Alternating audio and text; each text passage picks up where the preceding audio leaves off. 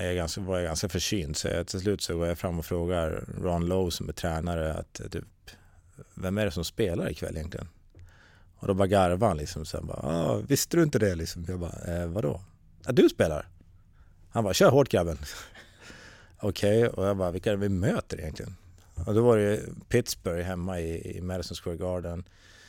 Eh, och det var det året då Jagger och Kovalev och Straka och de hade, de hade ett ruskigt lag Pittsburgh det året. Det var det året Lemieux tror jag gjorde comeback också. Eh, men så, så det var ju bara att förbereda sig på att lira. Och eh, det var ju en fantastisk upplevelse. Det är någonstans det man har eh, drömt om sen man var liten, liten grabb liksom. Att få spela en NHL-match liksom. Det, ja, jag blir rörd när jag tänker på det faktiskt. Nej, men någon, eh, snart är eh, råttet mogat alltså.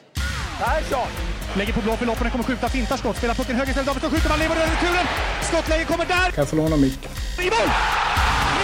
Hur skjuter karln? Hur skjuter han? Jag kan bara säga att det där är inget skott faktiskt, Lasse. Det där är någonting annat. Det där är, liksom, han skickar på den där pucken så jag nästan tycker synd om pucken. En grinar när han drar till den. Utan Fröbo var målvakt! Kan jag få låna micken? Kolla! Poff! En allvarligt talad Blake Bork håller på med hockey i 600 år! Kan jag få låna micken? SHL-podden Möter är här igen. Mårten Bergman heter jag som vanligt och dagens gäst är ingen mindre än Karlskronas veteranmålvakt Johan Honken Holmqvist. Vi pratar om vad han har gjort eh, det gångna året fram till att Karlskrona lyfte på luren. Om hur trött han är på att höra hur eh, gammal han är SM-guldet som 20-åring, NHL-debuten i Madison Square Garden, varför det blev Frölunda andra gången han vände hem från NHL och den stora drömmen om att få avsluta karriären i hans hjärtas lag Brynäs. Vill ni nå mig så är det att Martin Bergman på Twitter eller solpodd at gmail.com som gäller. Men nu spolar vi tillbaka klockan till den 22 mars i Karlskrona. Johan Honken Holmqvist, mycket nöje. När jag gjorde researchen på Elite Prospects så finns det ju en, eh, en rolig grej, eller smårolig grej. Eh, det är ju att du har vunnit Honken Trophy två gånger. Mm. Det är ju liksom det är ditt pris för fan. ja, det, det, var lite speciellt kan jag säga. Ja, det kan jag tänka mig. Men för mig var det liksom, jag menar Honken är, det är Leif liksom. Och så det var ju sjukt smickrande när man fick det liksom. Men mm. det var lite komiskt eftersom, eftersom jag har det namn jag också. Mm. Så. Hade liksom redan ditt namn på priset? Mm. Ja, det är rätt kul hemma alltså, alltså Honken Trophy, mina barn och så, jaha, har du gjort ett eget pris liksom? Ja, ja här var självgod. Liksom. ja, precis. Ja, nej men det var väldigt ärofyllt eh, pris som jag är väldigt, väldigt stolt över. Mm. Eh, vi snackar ju om um, inför förra säsongen så snackade vi lite om ålder då du var en av fem eh, födda 70-talet tror jag i eh, SHL. Uh, vi kommer börja där nu också, för du är trots allt 39 bast. Mm. Uh, och ett, känner du dig gammal? Nej, jag gör ju inte det.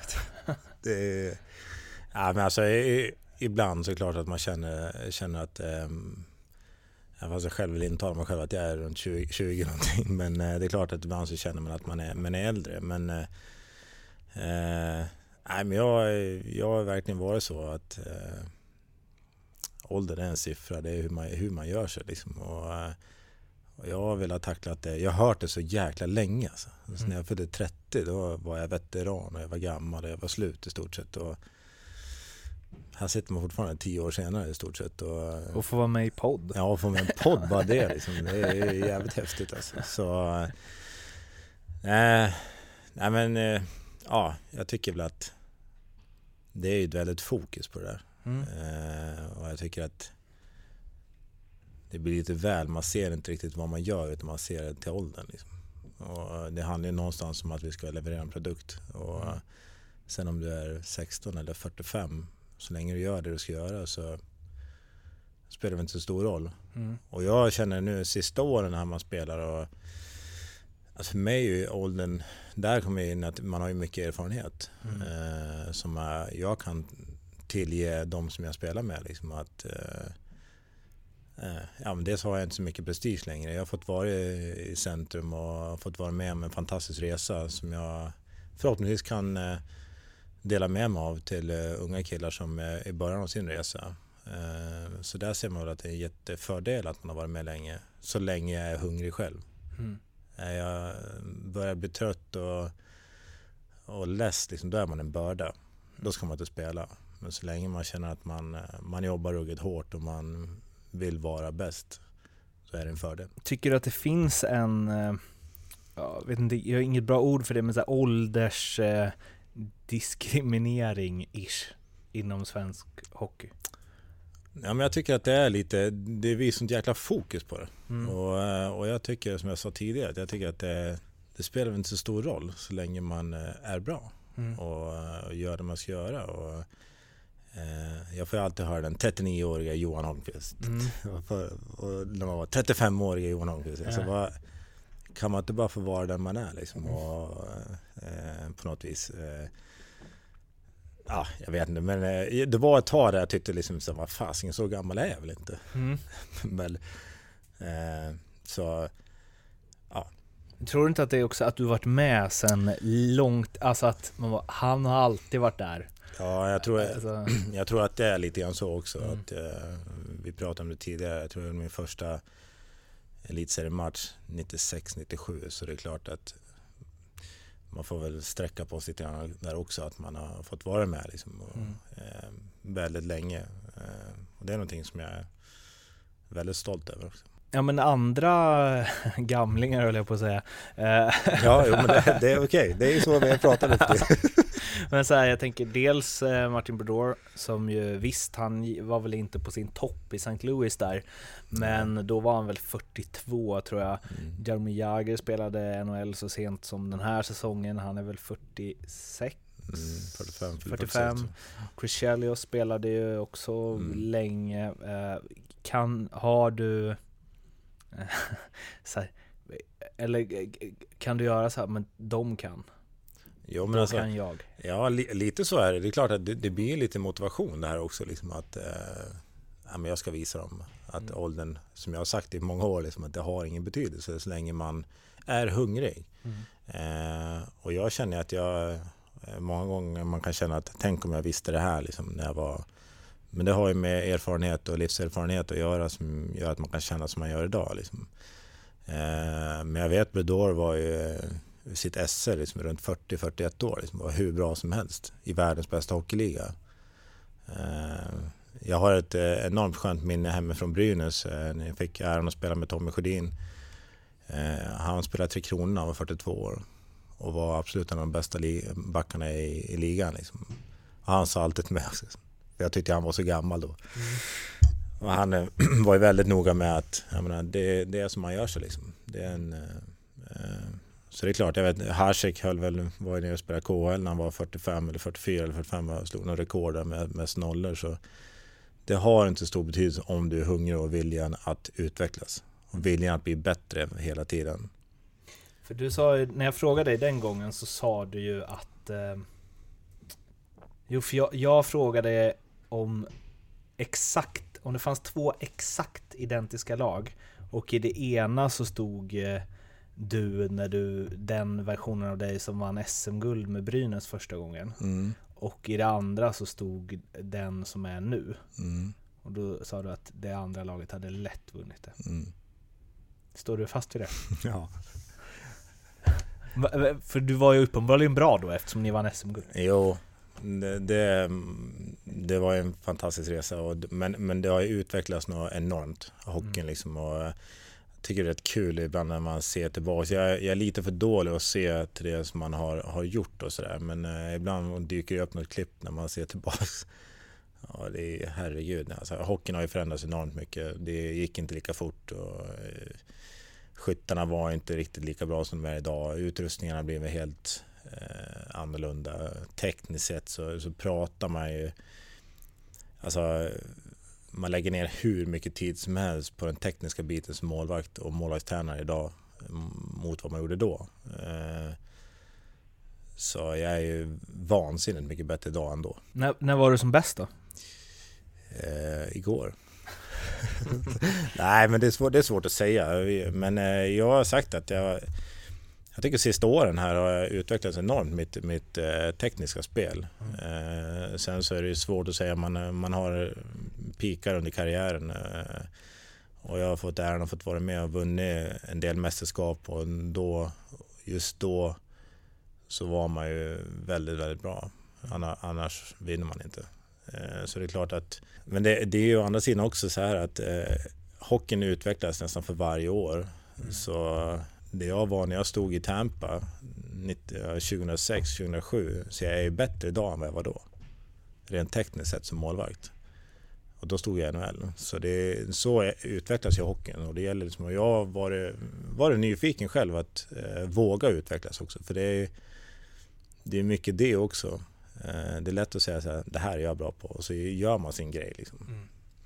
Och jag har själv varit där eh, tills för ett gäng år sedan när jag liksom att nej, nu lär vi prova någonting nytt. Och, och då fick, genom bara att prova någonting nytt så tog min utveckling fart direkt. Liksom.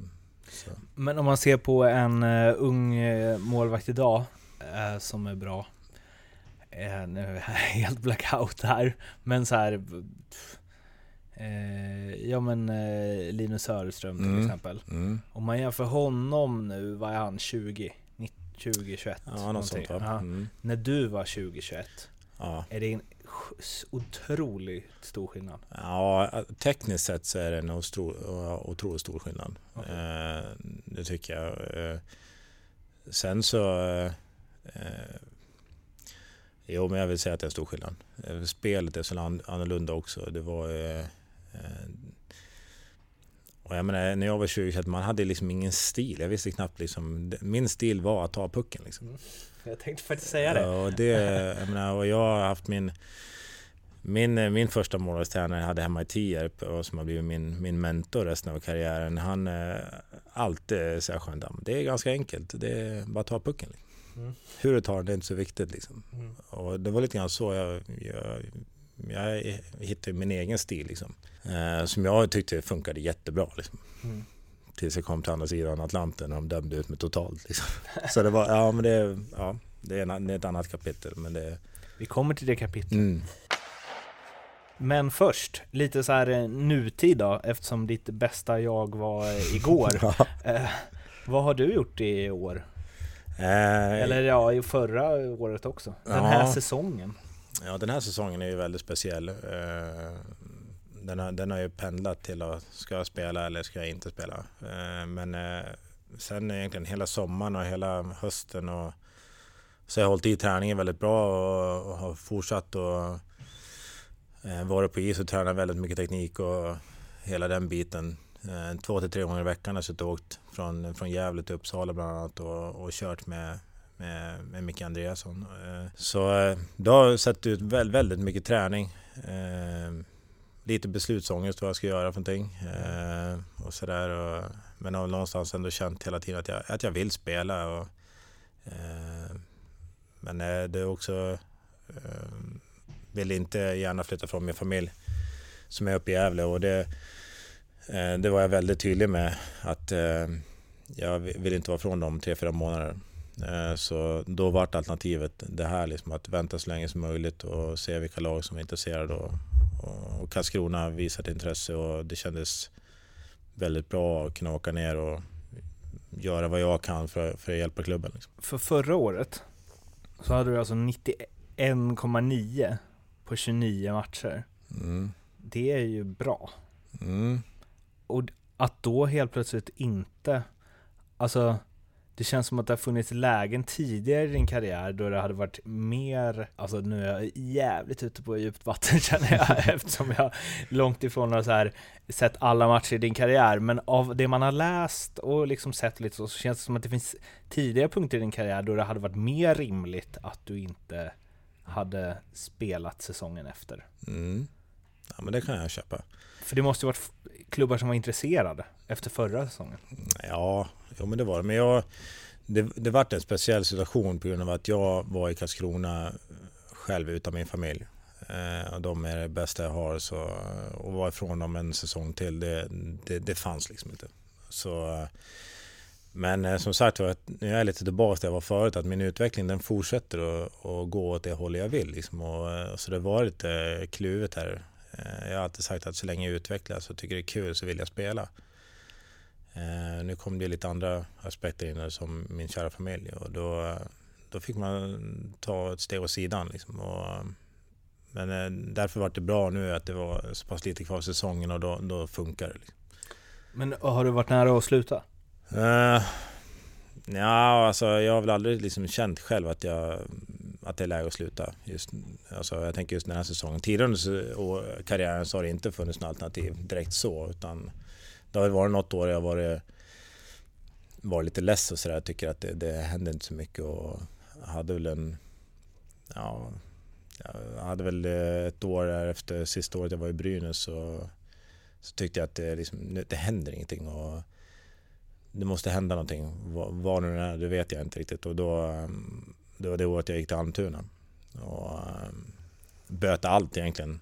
Eh, eh, och det var många som tyckte att det var jättekonstigt att jag gick till Almtuna då efter det man har gjort och sådär. Men för mig var det väldigt, eh, väldigt roligt och någonting som jag är jäkligt glad att jag gjorde. För det var verkligen att mm, hoppa utanför komfortzonen och Ja, så det, det, det är ett beslut som jag är väldigt glad att jag tog. Får man säga lite att det är så här gav nytt liv i karriären? Ja, det kan man göra. Eh, verkligen. Eh, liksom, det hade man väl inte riktigt vågat hoppas på när man gick till Almtuna och se vad, vad det här leder till. Men eh, kände väldigt snabbt att jag fick tillbaka glädjen till hockey och, och, och tyckte det var extremt kul att träna och, och nöta på detaljer och sådär. Så, så det, det gav väldigt, väldigt fart. Men du, du har liksom tränat på i all ensamhet i år? Ja, en väldigt god hjälp av eh, min målstränare Micke Andreasson mm. eh, som har varit där för mig otroligt mycket. Och det, mm, tillsammans med honom och sen har jag kunnat fått vara i is, eh, varit på iset mycket med Almtuna. Eh, har varit väldigt, väldigt nyttigt. Annars hade jag inte suttit här idag om det inte det hade funkat. Liksom. Så, men jag har varit på is lite här och där. Liksom. Varit på is hemma i Valbo lite grann. Och, ja, det, är det är många som har ställt upp. Liksom. För jag intervjuade Per Ledin nyligen. Mm. Han krigar ju på Mm. eh, och sa så här. Han var, jag är helt, han bara, det har inte funnits i min värld att ingen klubb ska signa mig. Nej. Det spelar ingen roll att det hade gått liksom 30 matcher. Det, fi, det finns inte. Nej.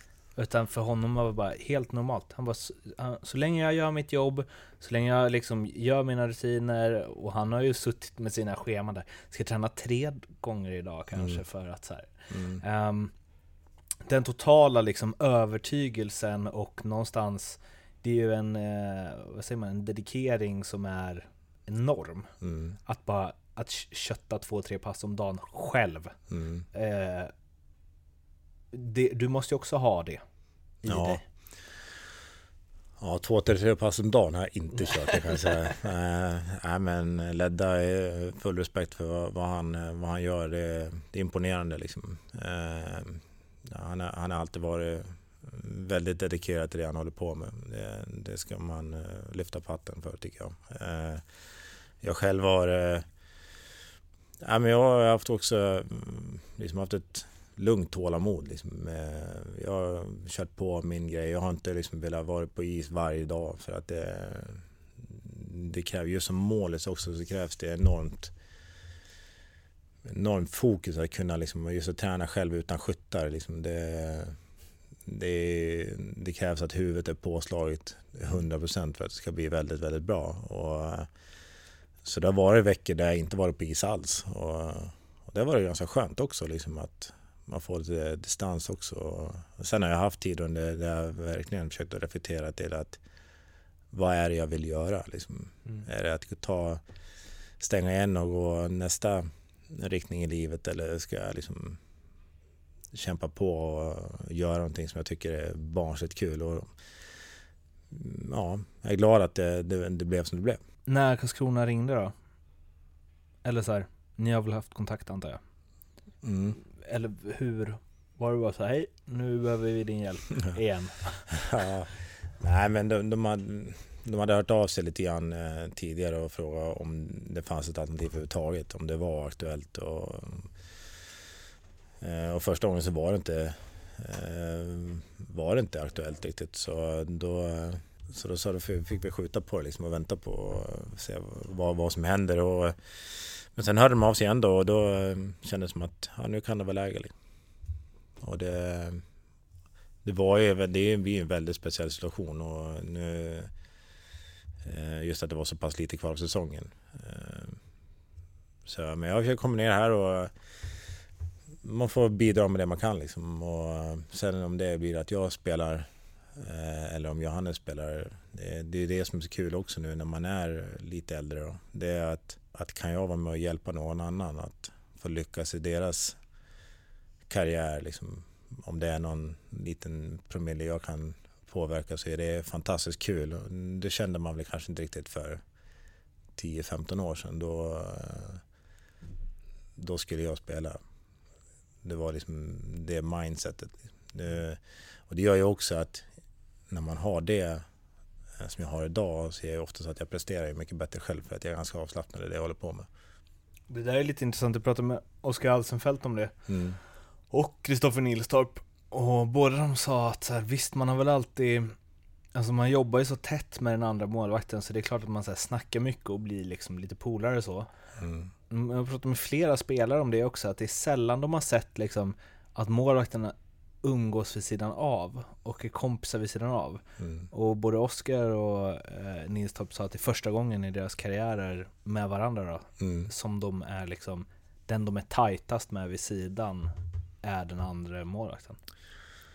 Ja, men de är ju inte purung heller liksom. De, de har varit med ett tag, båda de där två grabbarna liksom. Och också, skulle jag tro, eh, med distans till vad de gör. Vad är det som är ruskigt kul med att stå i mål liksom? Eh, och man kan utbyta så otroligt mycket erfarenheter.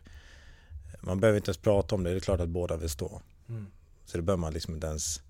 Men ofta så har inte vi målvakter så vi, alltså vi kan göra det vi kan. Mm. Sen har man ju en tränare och målvaktstränare, det är oftast de som bestämmer vem som ska spela. Mm. Och det här jag ångrar, liksom, ångrar mig, men jag la så sjukt mycket krut på liksom, att vara irriterad på att jag inte fick spela. Istället för att se det till liksom, att träna på och stötta den andra. Liksom, och, men det är väl någonstans också en drivkraft, liksom, att viljan vara att vara bäst. Liksom.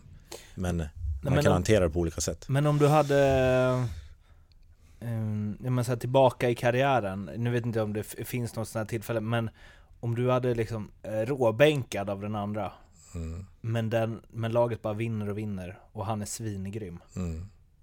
Du, var du glad då? Eh, ja, alltså det, jag har varit med om det och eh, När, när var det? Det var, eh, jag tror det var mitt andra år när jag, i USA när jag tillhörde New York Rangers. Då fick vi in en rysk kille som var, kom in och var helt fantastisk. Mm. Och jag tänkte det här, och jag var jättebra för honom, spelade jättebra men jag var chanslös. Och vi vann och det var liksom han, eh, och det var så här. Men det var, det var lite frustrerande såklart. Mm. Det var, hur ska jag kunna liksom, vad ska jag göra för att kunna förstå liksom? Mm. Och tränaren sa det, han bara, jag måste gå med honom. Liksom. Ja, det, och det förstod jag ju. Liksom.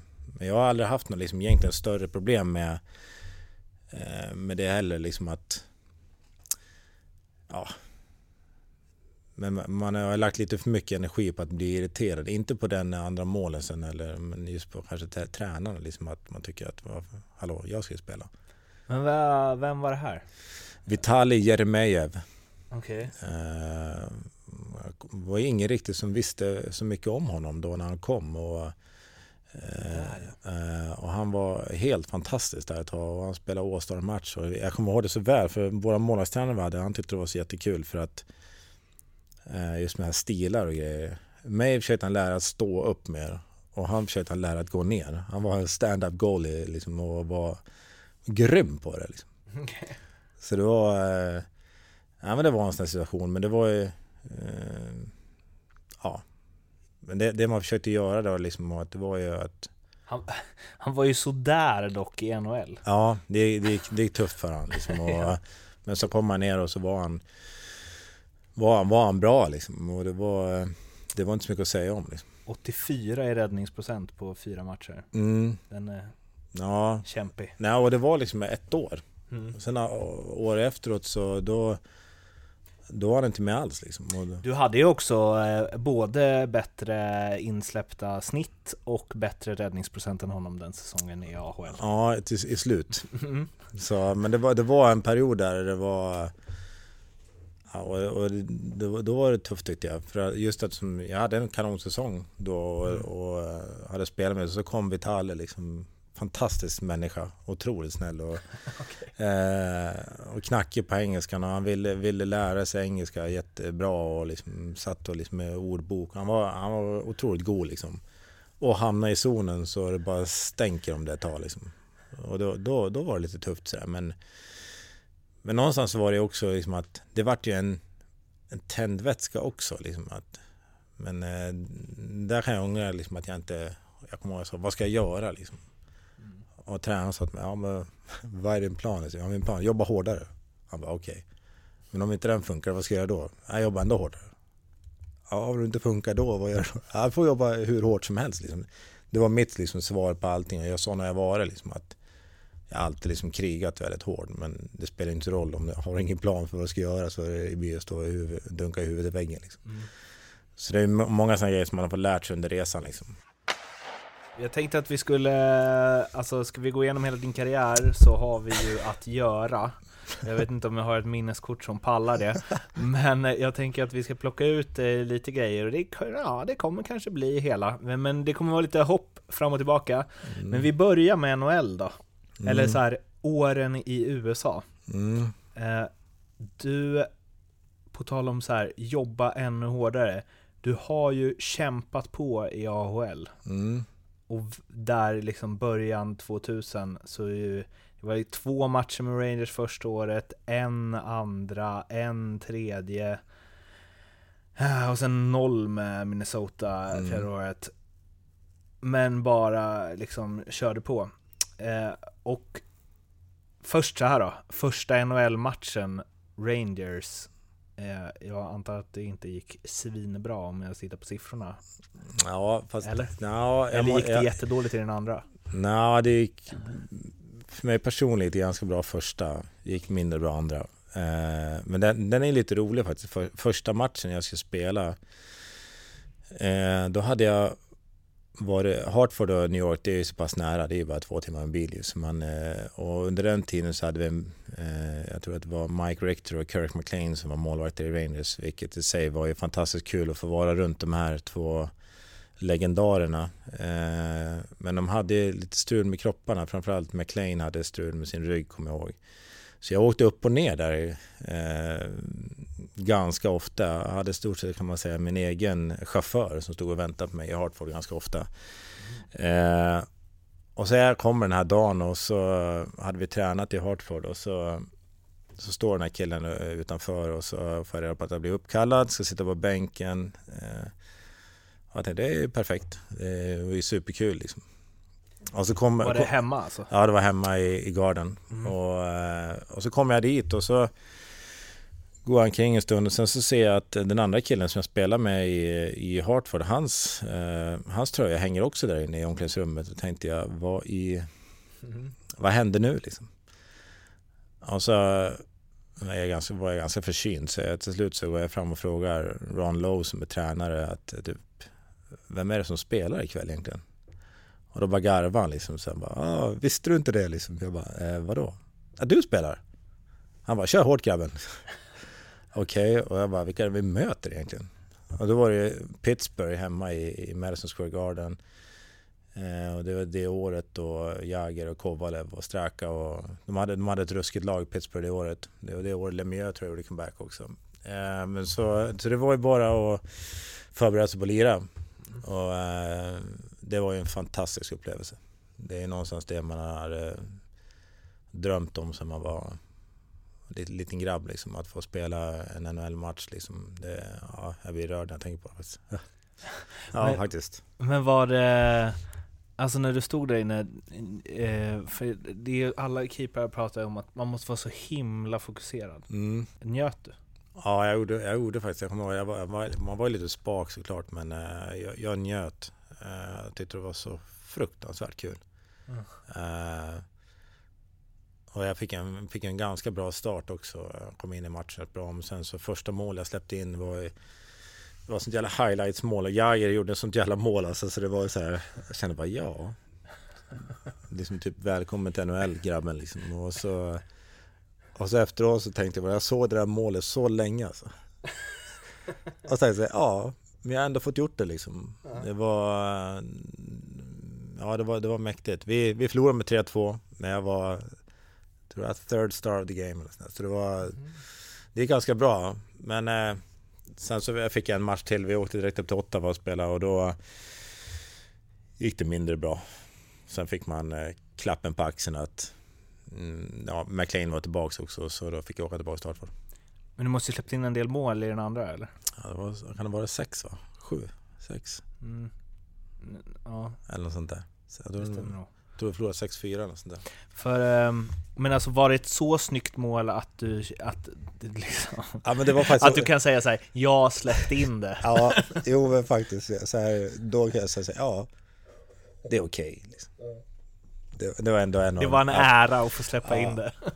Och Jagger var rätt nöjd över det också. Han körde sin gamla patent på Ja, målgesten. Så då kände jag att ja, just då var jag förbannad såklart. Man ville ju ta varenda puck liksom. Men efteråt kunde jag känna liksom, att ja, om det var någon som skulle göra det då så var det väl ändå Jaromir Jagr då.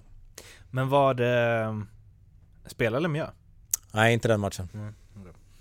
Alltså ja, fan vad jag önskar att jag hade kollat där innan känner jag nu för jag, alltså, jag tänker inte att det är så länge sedan. Eh, Nej.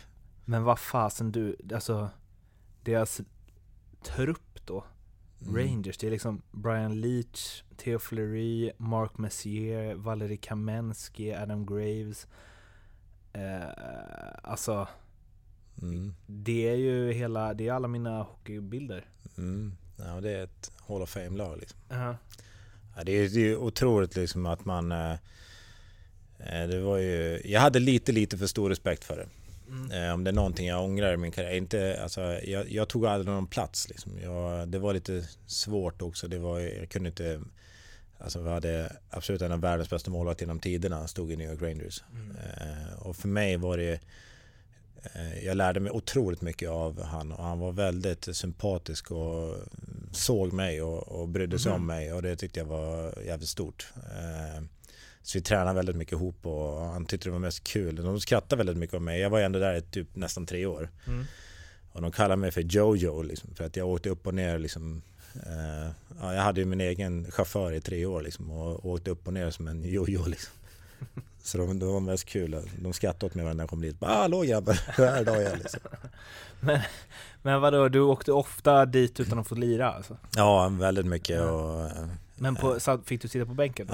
ja. Och vissa gånger kom man dit och så, nej du, du behövde inte byta om. Det var, det var, men ju, då så tyckte man ju att det var bara kul. Liksom. Jag, det var ju ändå någonstans, det var ju där jag ville vara. Liksom. Men jag hade lite, lite för stor respekt för det tyvärr. För jag vet eh, Johan Hedberg berättade någon gång när han kom till Pittsburgh att eh, Mario Lemieux hade så här kommit fram och bara hej så här, eh, Mario. Och att han var lite så här Ja, jag, jag vet. du behöver liksom inte... Ja. Eh, att, eh, ja men, en- det- för det är fint att höra någonstans att de så här, för de, de hade ju kunnat bara, han kommer ändå aldrig ta plats här. Nej. Skit i honom, han Mm. åker upp och ner hela tiden. Mm. Men att de var så här schyssta. Ja, Eller i alla var- fall att Richter var det. Ja, nej, men allihop var det. Det var eh, riktigt roligt så liksom. Det var, ett skönt gäng jag sa det, jag tyckte det var så vi fick ju aldrig ihop det liksom. Vi hade ju ett lag som var, och då var det ju ingen payroll i, i NHL heller. Så vi hade, så du vet, Bara bombade in ja det är helt sjukt är det så här i efterhand liksom. Och, och vi var inte bra heller. Det var liksom, var inte ens nära att gå till slutspel. Och det var ändå målsättningen de hade liksom. Det skulle vara fullt i garden och vi skulle slå slutspel. Fullt i garden var det i varje match men det var, vi nådde aldrig slutspel. Vilket är helt otroligt med den här truppen. Jag kollade året efter också, så här Lindros och Buré kom in. Det var väl för att spetsa. Ja. Ja. Bobby Holik tog de in och Just det. vi hade lite strul där ett år vem som skulle vara fjärde center för mig. Det var, vem skulle ta den rollen liksom. Så det, var, det var ju svårt att få ihop ett sånt stjärnspäckat lag. Liksom. Mm. Men för mig då som var en liten eh, blyg svensk kille som inte tog någon plats så var det rätt häftigt att få vara runt de här killarna liksom och, och se. Eh, jag menar, det var ju som idoler för mig också och det, och det, jag hade lite, lite för stor respekt tyvärr. Om det, är om det är någonting jag ångrar, jag önskar att jag tog lite, lite mer plats. Hur yttrar det sig? Nej men det var, det var så lätt liksom med hela ledningen också. Man har ju inte så jättemycket att säga till om visserligen men jag, jag spelar ju i stort sett i två lag. Eh, Om det var andra året tror jag, då, jag tränade aldrig. Utan jag satt på bänken i Rangers och så åkte jag ner, spelade match med Hartford. Så efter matchen så var det hoppa in i taxin, eller så typ i bilen, få mat i bilen, åka upp till, eh, till New York igen, sova och så var det matchvärmning, sitta på bänken. Så där höll det på liksom i Vad tog bilfärden? ja, två timmar utan trafik. Mm. Så ibland vart man ju fast då. Men eh, Oh, vadå missade matchen? nej, jag, jag, jag klarade det faktiskt. Men det var ju ibland kom man lite... Eh, New York är rätt häftigt. Alltså, det var ju tur att man inte körde själv. Mm. Men de här grabbarna hade ju lite koll på om man skulle åka liksom. Men vad, hur bodde du? Hotell eller? Ja, jag hade eh, typ ett lägenhetshotell hade jag i, strax utanför New York. Eh, som, eh, ja men det var, det var smidigt bra. Det var nära träningsarenan där och, och sen så hade vi en lägenhet i Hartford.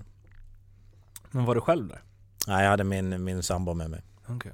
Är det ni som Ja, hänger ihop nu? jajamän. Åh jäklar. Ja, det är vi, det- vi, är- vi är tajta, vi är ett underbart team. Hur länge har ni varit på? Uff, 20 år. Åh jäklar. Mm. Hon har varit med på hela... Ja, hon har, Resan, alltså. ja, hon har varit med på hela resan. Ja, men det, det var en eh, otroligt kul resa vi har haft alltså. Verkligen. Eh, ja det måste ju, jäklar vad det måste skapa band alltså. Mm. Alla de grejerna. Mm. Flytta runt hela världen höll jag på att säga. Det har det inte riktigt varit men, Nej, eh, men- ändå. Ja, så just man, eh, man hamnar ju i lite konstiga situationer också. Liksom. Helt plötsligt så blir man tradad och då är det bara packa och dra liksom, och lämna. Och det, första året var vi själva liksom. Men sen eh, tredje året då hade vi vår, dot, vår dotter med oss också. Då hade jag väl bara, jag vet inte hur många timmar jag hade på mig liksom, till jag skulle bara lämna Hartford och dra till Houston. Liksom. Mm. De var bara, hej då. Ja. Alltså märkligt. eh, Ja. Men vi måste... Pavel Bure där, andra Mm. säsongen. 12 matcher, 12 mål, 8 ass. Mm. Han, han kom ju... Han kom ju... eh, Han var nog tradad från, från Florida till Tampa, eller vad säger jag till Tampa, till, till Rangers. Eh, och det var ju, det var rätt kul alltså. Första matchen han sm- bara dunkade i ett friläge direkt tror jag. Liksom. Så att, jag, gjorde- jag tror han gjorde, ja, han gjorde ju det där. Var, gjorde ju poäng varenda match och var hur bra som helst. Det var, det var, det var riktigt häftigt att se honom. Jag tror det var Andreas Johansson Mm. som berättade om, eller han skrev någon blogg någon gång på Hockeysverige om Pavel Bure. Ja. Att han så här, när han kom till första samlingen så, så här, Bure gled in så här 10 minuter innan det var dags för matchsnack och hade liksom, vad han sa? Han bara, alla, han bara, jag hade varit där och filat på klubban i två timmar innan och stretchat och donat och han bara satt sig på en jävla motionscykel i en kvart Mm, och tuggade fyra och, och And- Andreas han bara tänkte han är bara här för att casha in, vilken jävla diva och så gick han in och gjorde hattrick första Ja. matchen Ja. Ja, det, var, det var rätt häftigt. Det var, det var kul. Jag fick ju vara där med, ja men det var ju Andreas där och, och Micke, Johan, äh, Micke Samuelsson. Mm. Så det var, det var ju kul att man hade dem och Andreas var ju fantastisk hockeyspelare som hade varit länge där så man fick ju lära sig en del av Andreas också liksom, och, och, och Micke där och det var skitkul. Men just när Börje- Börje kom så vart det liksom, oh, vad händer nu liksom? Mm. Så det var, kul. Jag var inte där hela tiden, det var ju Andreas. Men för mig var det så kul liksom att stå i mål och ta, möta ett friläge med Pavel Bure liksom. Mm. Och ta han. Liksom. Mm. Det var jävla skönt alltså. Ja, han, eh, alltså hur var de här, alltså Lindros, jag vill ju fråga så här, jag vill gå igenom alla, hur var de? Men hur var Lindros? Alltså, och Theo Fleury, hur var han? Mm. Där har man ju eller läst allt. Ja, Liksom. ja men eh, jag kan ju bara prata för hur, hur de var mot mig och det var uh, hur bra som helst. Mm. De, uh, Eh, ja, men det var kul liksom, just när man målis liksom, ihåg, eh, Lindros ville ju alltid köra lite extra, han ville ju stå och skjuta och grejer liksom, och han tyckte det var kul när man var där och stod, kvar och, mm, liksom, och han, eh, han pratade väldigt mycket med mig och det var så kul för jag träffade honom för något år sedan liksom, och jag är så jag tänkte så här, fan han kommer väl inte ihåg mig liksom. Men det gjorde han och liksom, så, så det, var, det är lite kul. Och, och, och Flurry var lite kul också för att han... Jag har ju tyvärr att man har... Man har snusat liksom. Mm. Eh, Och det tyckte han var jättekul liksom. Och så då, då skapar man en bond där liksom. Och, men han var också. Det är, man, som, man får lite speciell kontakt med också med vissa spelare som målis tror jag. Mm. Om man är, jag älskar att tävla liksom. Och, eh, och, det tyckte de var lite kul också liksom att man kunde ta dem liksom. Då var det först bara, typ vem är, vem är du liksom? Så gjorde man det igen och så bara fan han är, kan ju den här killen liksom. Typ. Men så det, de var, jag hade inga problem med någon. Jag tyckte de var jätteschyssta allihop liksom. Och, Det är många profiler, Matthew Barnaby, mm, tänk, Sandy McCarthy, man tänker att det liksom ja, händer grejer. ja, han var ju också, jag menar Sandy McCarthy var ju alltså, kanske en av de tuffaste fightersna som har spelat i Mm. Och så var f- jätte liksom Alltså det, oftast de här tuffaste killarna där borta var ju oftast de som var absolut snällast på sidan av. Mm. Och han var ju verkligen så. Eh, Man kommer ihåg honom med sin Coop-hjälm och sitt goatee liksom. Såg ju liksom livsfarlig ut ute på isen. Och så var han, jag åkte faktiskt en hel del med honom för vi bodde ganska nära honom. Så jag åkte ofta, eller ofta men en hel del med honom och han var otroligt sympatisk och snäll liksom. Eh, Alltså det, jag tittar här utvisning Fleury, det är, det är mäktigt att han gör 63 poäng och 216 utvisningsminuter. Ja. Han hade lite svårt att tygla sitt... Men, men liksom det är många här som ligger på 140. Mm. Eh, och liksom, det det är ganska många som ligger på 100 plus som spelade 40 matcher liksom. Mm. Eh, det var ju ett annat NHL då. Ja. Jag och eh, en kompis var och kikade på Rangers Philadelphia nu för någon månad sedan. 4-7 tror jag det blev. Mm. Då var det ju alltså, det blev, det blev fight efter 14 sekunder, det blev tre fighter i första perioden och det stod 3-3 efter första perioden. Mm. Och då sa vi det, här är ju så här. Det här är ju NHL för 20 år sedan. Mm. Eller kanske ännu längre tillbaka Ja, till och med. Ja. Uh, och att det var så här, jag vet inte, det var publiken röks med som bara den och, alltså man fick eller det var så här, jag tänkte så här, det här var den, det här var den, så här, det NHL som jag fastnade för när jag var liten liksom. Mm. Ehm, var det ett annat NHL då, när du var där? Än det Ja. du ser idag liksom? Ja det är det. Eh, nu var ju inte jag, alltså jag kan inte säga att man var en NHL-spelare liksom, men, men däremot så jag kan jag bara gå till, från, om man tar AHL, eh, så var det ju ett skämt. Eh, första åren jag var där. Liksom, jag tänkte, va, vi, ett år tror jag vi hade fyra eller fem fighters i vårt lag. Liksom. Det var ju, ja, man, det var liksom nästan inte ens kul. Matcherna tog hur lång tid som helst och det var fighter hit och dit och det var liksom ingen hockey. Men sen så var det så kul för under resan liksom så märkte man ju nästan för år, år för år att det började liksom det vart mindre fighter och liksom det vart mindre fighters liksom. De, märkte liksom att eh, många av de här killarna som var framförallt i AHL, de kunde ju de kunde spela, men de, de var inte tillräckligt bra hockeyspelare. Eh, och det märkte man, det kom in mer och mer europeiska hockeyspelare i, i AHL och, eh, och då, då fanns det inget utrymme för de här killarna. Och det, det tror jag faktiskt var bra för, för ligorna och det, det var väl vart väl ändå större skillnad upp i NHL då, efter ett gäng år. För jag märkte det sen när jag fick komma tillbaka sen så var det ju annorlunda för då, då var det ju regeländringar och grejer innan, innan där lockouten för 2004 och 2005 så var det lite regeländringar och sådär och det, det tror jag var bra för, för hockeyn. Liksom. Det var ju, ibland var det ju löjligt liksom. Mm. Ibland var det lite kul också liksom, men det, och som målet var det ju, det var ju det var ju tacksamt att ha dem för de, de, de skyddade en. Det var inte mycket pååkningar. Nej, det kan jag säga. Det, det var det inte. Det, och var det någon som, hände, alltså någon som gjorde det så... Mm. Ja. Var det, har du varit i någon sån goalie fight? Ja, jag har faktiskt varit i en scrum Ja. Eh, och det var faktiskt ett slutspel när jag var i Houston. Och det vart något sånt här jättetokigt och de, eh, de tog ut målvakten. Eh, och sen, ja, jag kommer knappt ihåg hur det var, men de tog ut målvakten och så vart det de kom in i våran zon, sköt pucken på mig och jag håller i den och sen helt plötsligt så bara brakar det loss världens slagsmål. Alla slåss mot alla. Och men då är det bara de är en man mer. Och då står jag till, till övers där. Så då hoppade han på mig liksom och jag kände att okej. Vad gjorde du? Nej, jag försökte bara skydda mig liksom. Och jag Jag tänker att, att stöten Ja. är bra att slå med. ja, och jag- samtidigt hann jag tänka liksom att gör man det så då är vi i avstängningar och det är hittan och dittan. Så, eh, men jag tänkte att jag släpper den inte för jag, jag måste skydda mig själv här på något vis.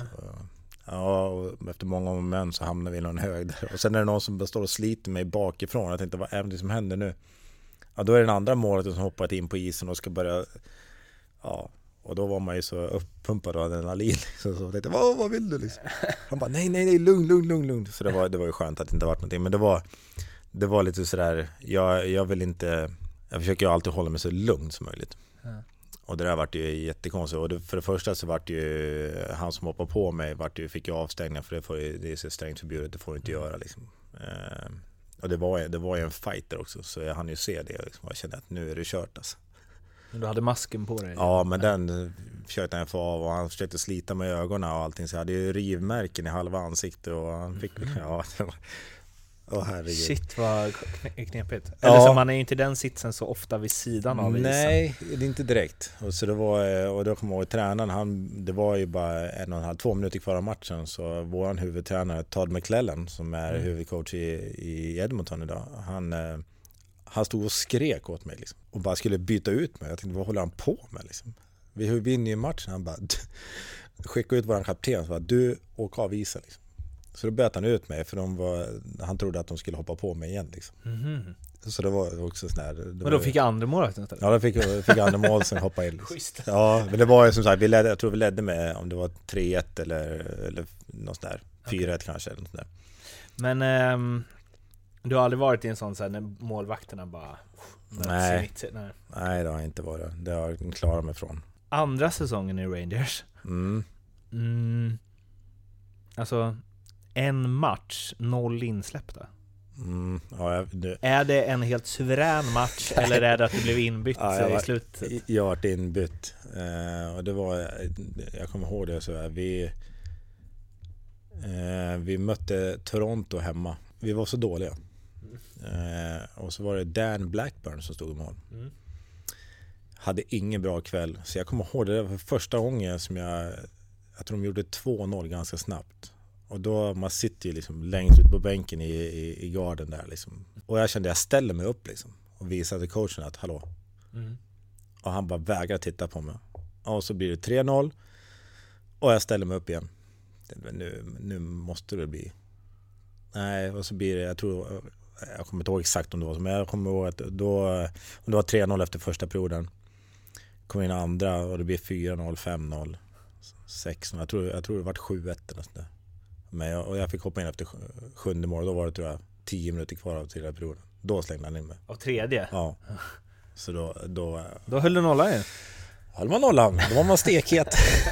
Och sen bara tack, ah, Ja. inte mer. Eller Nej. vadå? Nej, sen så hade hade lite oflyt där mm, för att eh, det gick bra eh, och samtidigt då hade de ju signat upp Dan Blackburn som vilken var en, en fantastisk målvakt, en ung kille och eh, det var klart ganska tidigt att vi skulle missa slutspelet eh, och då eh, såg de sin chans att spela honom till vilket pris som helst, liksom att få in honom i, i, eh, i NHL och i Rangers. Så det, under den tiden fick jag åka upp igen och, och backa upp honom väldigt mycket.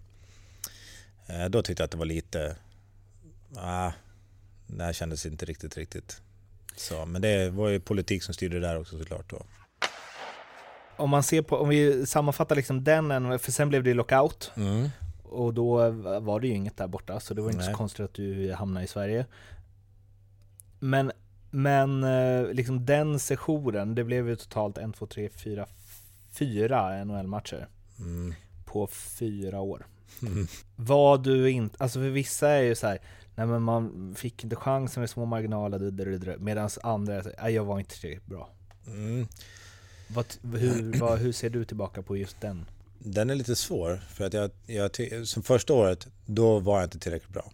Eh, Jag, gör en match, jag fick eh, liksom chans att spela två matcher. Skulle ha tagit den bättre. Sen är det svårt att säga för de, de andra två åren, för jag varit ju, jag tycker själv att jag har varit bättre och bättre och jag kom, alltså jag har varit van med spelet i, i Nordamerika och eh, hade två väldigt bra säsonger i Hartford. Eh, men eh, ah, jag valde liksom att jag fick ändå känna på det liksom att eh, det var mer än vad jag någonsin har, alltså, jag drömde om det men att jag kunde få uppleva det, det var ju, ja, hade jag kanske inte riktigt vågat trott på från början egentligen så jag, jag valde mer att se liksom att lockouten vart, jag hade ju, fick jag äran att få vara med och vinna Calder Cup med Houston Eh, jag visste då gärna att jag är, jag är en vinnare.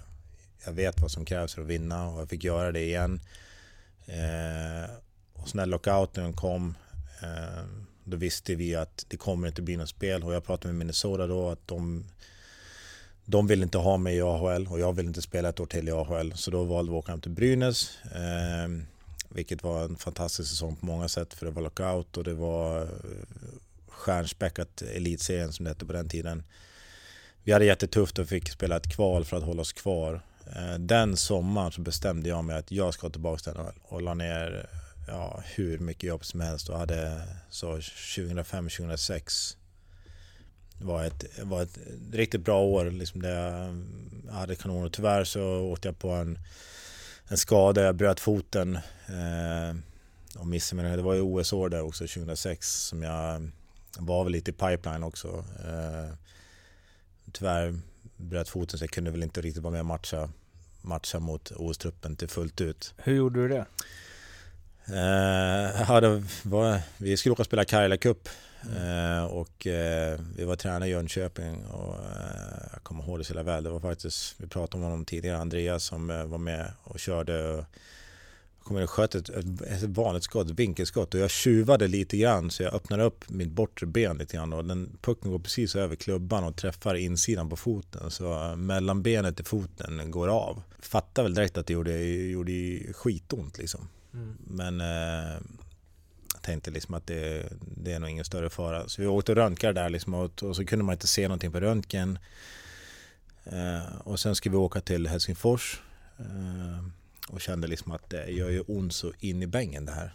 Eh, och vi kom fram till att ja, vi såg ingenting på röntgen så det, det är väl bara mjukdelar. Så, det, så vi sprutade den här foten och så jag, jag stod där mot ryssarna och hade en kanonmatch så länge bedövningen satt i. Liksom. Sen så gick det nu när det var typ en kvart kvar av sista perioden. Och då, alltså jag stod och grät i mål. Jag tänkte vad är det för fel på foten liksom? Eh, ja, och sen var det inget mer spel på det. Och så jag kommer ihåg att jag åkte hem och ville ha en till röntgen. Och då efter ett tag så fick de säga att benet var av. Liksom. Så då var det ju sex, sju veckor i gips. Liksom. Så det var, det, var, det var lite synd. Men eh, sen kom vi tillbaka starkare tycker jag. Och, hade ett riktigt bra slutår och fick, fick chansen att komma tillbaka till Tre Kronor och fick vara med och spela ett VM. Men du kanske inte skulle spelat på sprutor? Nej, det är klart man inte skulle gjort det liksom. Det var ju jättedumt. Jag, jag kommer ihåg det så väl. Det var Bengt-Åke Gustafsson som var förbundskapten då. Helt fantastiskt bra. Och han kom, kom efter matchen så här, vi vann ju mot ryssarna. Jag hade, jag hade en kanonmatch. Han kom och bara, fan Honken, kör det med? Och liksom för, för Bengt-Åke visste ju inte riktigt hur, hur illa det var med foten liksom. Och, och, det, och liksom, jag kommer ihåg det så väl liksom, att jag bara, jag funderade liksom, ja det är klart som fan, jag kan nog spela. Liksom. Sen bara, jag kunde knappt gå till bussen liksom. Men det var, de bara, nej nu får, det, nu får det vara nog liksom. Men det var, det, var, det var lite synd för det hade varit kul att vara tävlat ända in i kaklet. Och så när grabbarna fick ju vinna OS-guld, alltså det var ju Lite surt eller? Ja men det var lite blandad känsla liksom, men det var ju fantastiskt mäktigt att se dem liksom. Det var, eh, det var sjukt häftigt. Men du hade bestämt dig för att du skulle tillbaka till NHL Mm. och kämpat stenhårt för det. Mm. Så bidde det så. Ja det det så det fick höra av någon där. Vi, eh, det vart ju liksom så här små, små delmål under hela säsongen och eh, målet var ju efter man inte kom med till OS så eh, vart ju målet solklart på VM. Att eh, verkligen försöka kämpa sig till VM och först och främst ha en bra, bra säsong med Brynäs. Jag tycker vi hade bra. Vi, vi förlorade mot ett bättre Frölunda i kvartsfinalen kommer jag ihåg och var ganska chanslösa. Eh, sen så Sen tog siktet på VM och jag, jag kände min form var bra och, eh, och lyckades komma med till VM då. Och, och vi lyckades ju vinna VM-guld. Och det var ju ruskigt kul och... eh, Var det plåster på OS-såret? Ja det, ja det var det såklart. Det var, nej, men det var eh, väldigt mäktigt att få, få vinna ett VM-guld för Sverige. Det var eh, enormt stort. Och jag fick höra efterhand där, det var, den sommaren sen så signade jag med, med, med Tampa Bay. Och det var, hade vi torskat finalen så hade de inte signat mig tror jag. Va? Mm, ja, men det var, det var väldigt tydligt för då var det ytterligare ett mästerskap jag hade fått vara med och vunnit. Och det var, det var liksom där, I USA är man ju väldigt härliga med det liksom. Once a winner, always a winner. Liksom. Det, och det, den, den fick jag lite grann. Jag, för det, vi hade vunnit eh, mästerskapet i AHL och det, det är ganska stort där borta. Eh, och jag hade bevisat det. Vi hade fått vara med och vunnit SM-guld med, med Brynäs 99 och, och sådär. Så, och nu vann vi SM, eller VM-guld där också och då, då var det väldigt tydligt för dem. Eh, det kanske hade blivit som då, men det var väl lite grann så som promotor för mig. Liksom. Och nu, eh, du sa ju så här att du inte var någon NHL-spelare där innan. Nu eh, blev du det på riktigt. Mm, Spelar du över hälften av matcherna två säsonger i rad. mm. Vad, eller så här, jag vet inte vad jag ska fråga på det. Varför? Ja. Nej men eh, dels så hade man ju blivit lite mer, man hade mer koll på eh, NHL och eh, hela, hela den biten. Eh, dels det som jag pratade lite grann om innan att eh, jag tog min, min plats också. Jag eh, åkte dit och visste att jag hade en ruggig chans att ta en plats. Eh, de hade signat mig, jag visste vem som jag skulle kampera mot och eh, visste att gör jag det jag ska göra nu då har jag en chans att kunna få spela. Och det, det gjorde jag och det, det var en tuff tid där i början också för som sagt var som du pratade om innan här, de här matcherna i Rangers, jag vann ju aldrig en match där. vet. Och det där, det där fick ju bära med sig sen då när jag kom till Tampa för jag vann ju inte Ja, jag vet inte hur många matcher det tog. Det tog säkert fem, sex starter du, innan jag fick lyckas vinna en match. Eh, Stressen där eller? Ja, men det vart liksom, jag, jag var ganska lugn, men jag märkte liksom typ att våra kära kommentatorer som alltid var med oss, eh, de bara ah, ja, liksom, ah, du har vunnit på nio matcher nu liksom i NHL. Eh, Men snart händer det för Holmqvist liksom. Mm. Och jag kände, ja det är klart det gör. Liksom. Och sen fick jag liksom, jag, hade, jag spelade ganska bra men vi, vi lyckades inte vinna och någonstans så var det ändå det det handlar om. Liksom. Mm. Och vi hade ett enormt offensivt lag i, i Tampa. Vi, eh, vi pratade knappt försvarsspel på hela säsongen vilket i sig kan vara ganska frustrerande som målvakt. Mm.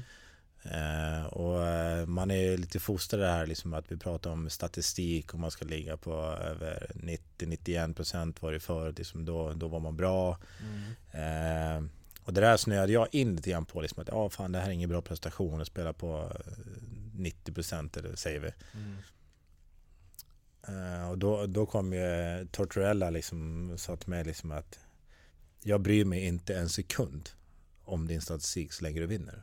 Det handlar bara om att vinna hockeymatcher. Om vi vinner 10-9 så vinner vi en hockeymatch. Liksom. Så eh, fokus på att vinna en hockeymatch. Liksom. Mm. Och det var ganska skönt för att eh, då kände jag bara att ah, det är bara det det handlar om. Eh, och sen så eh, när jag väl fick vinna min första och sen så tog det fart. Liksom. Jag tror jag vann 27 matcher min första säsong i, i Tampa av 48 starter och sådär. Det, Det är väl bra? det är sjukt bra Ja. faktiskt. Så det, det var liksom en, sten föll, föll liksom och så kände att jag kan vinna den här ligan. Mm. Så det, det, var, det var ju verkligen en härlig tid liksom. Var det, jag, för jag var nämligen i Tampa också eh, Mm. nu i februari och Mm. kollade. De är ju bra nu, får Ja, man ju säga. Eh, ruskigt bra. Verkar vara så nice liv. Alltså så här. eh, Ja. Det är ju gött vid sidan av Ja. också. Och där, det är, jag tror jag aldrig mått så bra.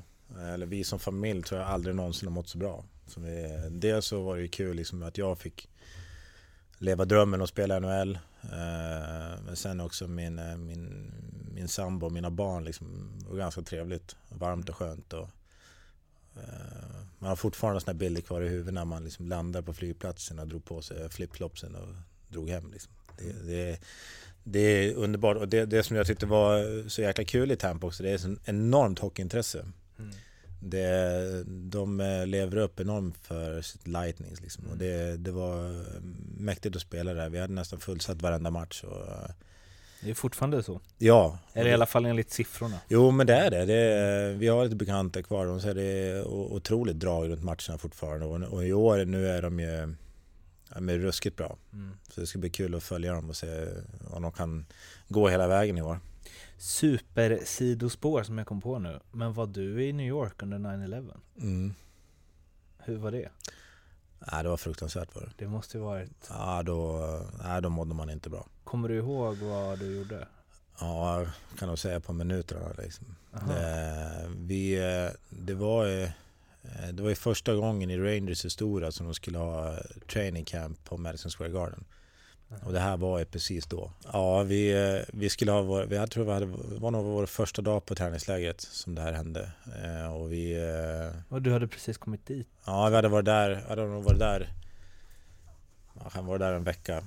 Och sen så drog campen igång och vi hade fystester den dagen inne på, på Madison och vi, jag kommer ihåg jag skulle precis göra ett cykeltest liksom när första tornet var träffat. Hördes det? Eller? Ja, det hördes inte så men vi kände ju sen liksom typ när, ja, framförallt när, liksom när de började rasa liksom. Och då var ju, först var det ju någon som kom in och skrek liksom att det var någon snedsegla som hade kört in i tornet och sen så kom det in då liksom den andra att det var en, en terrorattack liksom. Och då var det ju panik liksom. Mm. Vad, vad händer? Och sen kom det ju liksom att det var en massa hotbilder mot alla dessa byggnader i, i New York och, och, vi satt i en av dem. Mm. Eh, då, det var väldigt skönt att vi hade varandra då, Andreas Johansson och Micke Samuelsson och, jag. Liksom. Det var, man ville ju bara liksom, hur kan vi ta oss ifrån det här stället? Hur kan vi ta oss ifrån New York? Liksom? Mm. Eh, men det var ju omöjligt. Liksom. Och, nej, då mådde man inget bra. Det var fruktansvärt. Hela den eh, hela den tiden var det väldigt eh, konstigt. Det var så absurt att spela ishockey. Liksom. Och, och, New York ville ju städa upp så, så snabbt som möjligt och, och försöka leva ett vanligt liv. Liksom. Men det var ju, det var ju tufft liksom. Så, det måste ju knappt gått. Nej, det var ju och så, det var ju så fantastiskt mycket brandmän som, som strök med. och eh, det var ju ofta efter matcher och innan matcher som deras anhöriga var, kom ner till omklädningsrummet och sådär. Det var ju fruktansvärt liksom att se ja, mm. fru och barn liksom stå där med sin man som är hedrad liksom och gjort ett fantastiskt jobb för att skydda New York. Liksom. Mm. Så det var ju...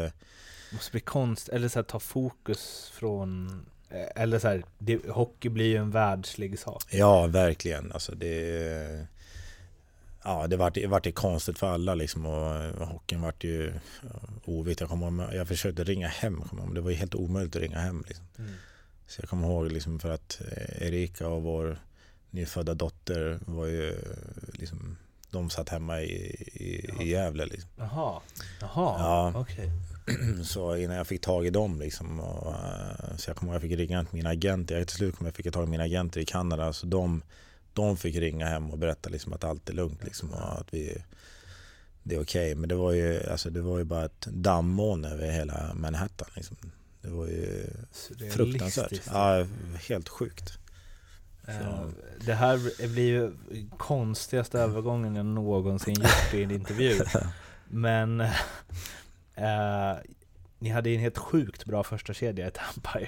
Ja, ja. De, är... Cavalier, St. Louis och Richards. Ja, de särar ju lite grann på eh, Richards fick eh, ta hand om andra kedjan rätt ofta. Men vi hade ett powerplay som var eh, kusligt bra alltså. Vi hade Dan Boyd på backen som spelade ju, han var, han var ju ruskigt bra då.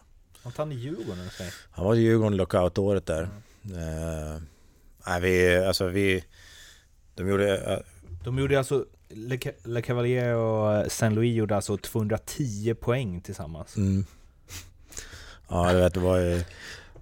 det var så kul att få att träna med de här. Eh, liksom, det gjorde ju att man alltså, utvecklade sig mycket själv och få vara runt de här. Och jag kommer ihåg det så jäkla väl. Liksom. Vi, vi hade ju kanske den tuffaste tränaren. Jag tror jag aldrig någonsin kommer ha en tuffare tränare än vad jag, vad jag hade då. John Tortorella. Han var, han var hård. Eh, men han gillade det där när typ, och jobbade hårt och gjorde det bästa, då, då fick du cred liksom. Men tog du lite ledigt alltså, då, då var det inte vatten värd alltså. det var, han, hade sån, han hade sån otroligt höga krav och, och stjärnorna, de var han värst på liksom. Mm. Ja, de var liksom, de skulle leverera varje dag liksom. Och, eh, och det gjorde de ju. Men jag kommer ihåg det så väl, liksom, typ att Le Cavalier ledde skytteligan i NHL och um, och så var det en match han, eh, han struntade att backchecka ett byte och då, då kallade, han, eh, kallade han in eh, San Louis och, och Richards på, på kontoret och skällde ut dem för noter liksom. Varför inte Le Cavalier backchecka liksom. Det var som att det var deras fel? Ja, det var, det, ja, det var liksom typ San Louis uppgift liksom att se till att han gör sitt jobb liksom. Att jag, då hade väl han sagt liksom att ja, jo, men det är okej den här matchen, vi får täcka upp honom, han leder ändå skytteligan liksom. Ja. Och då var det liksom att Nej du, det här gör vi det här jobbet, liksom. det här ska göras liksom. Ja. Så det, det är rätt kul för att det var ju verkligen det här att spelsystem, det bygger på dina bästa spelare. Det handlar om att de gör det vi ska göra. Då följer alla efter liksom. Mm. Och det, det var... Ja, de var vi, vi hade ju rätt roligt det året för att vi, var, vi vann otroligt mycket matcher på straffar. Och vi, vi spelade ju defensiv hockey när det var liksom förlängning. Mm. För vi visste, vi kommer vinna. Det, liksom, det var helt sjukt. Jag, jag hade ett jättestäm på straffarna och så visste man att någon av de där tre gör, det gör ju oftast minst två mål i alla fall. Ja. Så det var, det var rätt häftigt faktiskt. Men det gick ju bra för dig med Torts? Ja, ja men det gjorde bra. Men jag som sagt, det har varit min, min grej liksom att jag... Eh, jag har alltid jobbat hårt liksom. Det har legat väldigt naturligt för mig. Mm. och, och, det gillade han på något vis. Liksom, att, eh, en, eh, men man märkte direkt att till år två var det då märkte man att då hade förväntningarna höjts lite grann. Då. Så jag kommer ihåg det så jäkla väl för training camp gick ruggigt bra och sen så hade vi någon sån här, man spelar ju internmatcher på campen. Mm. Och så var det ena matchen där så första matchen gick ruskigt bra, jag tror jag hade nollan och sen så andra matchen släpper jag ett sånt skitmål alltså. Mm. Då kommer han ut på isen liksom. Och bara Det där är inte okej. Okay. Mm. Bara liksom så här. Han bara, tror liksom att det ska, alltid ska gå som det gjorde förra året bara sådär ändå liksom. Det är inte okej. Okay. Jag har högre förväntningar på det, skärp det liksom. Typ. Det är bedrövligt liksom. Han bara, oj. Och det var liksom, då tyckte man att vad fasiken. Men eh, man lärde sig av det också liksom att just det, det går liksom tränar vi så tränar vi. Och är vi alltså, det gäller att vara på liksom. Mm. Så han... Eh, men eh, ja, han var, jag gillade honom. Jag tyckte han var en ruskigt bra tränare. Han var, gick över gränsen eh, ganska ofta så kan man ju tycka. Men, men någonstans så fick han ju ut maximalt av laget också. Vad är, vad är över gränsen då? Nej men, ja han, eh, det var ju liksom, han var inte blyg för att liksom säga exakt vad han tyckte och tänkte både till spelare och till media och, och så Men det, någonstans så, det var hans sätt att vara på något vis. Han är otroligt sympatisk och jättetrevlig liksom. Eh, så på sida, sidan av isen och eh, Men just när vi kom till träningar och match och sådär då Han hade extremt höga krav. Om eh vi stänger hela NHL-grejen. Du hamnade i Dallas där. Du mm. blev tradad antar jag. Ja.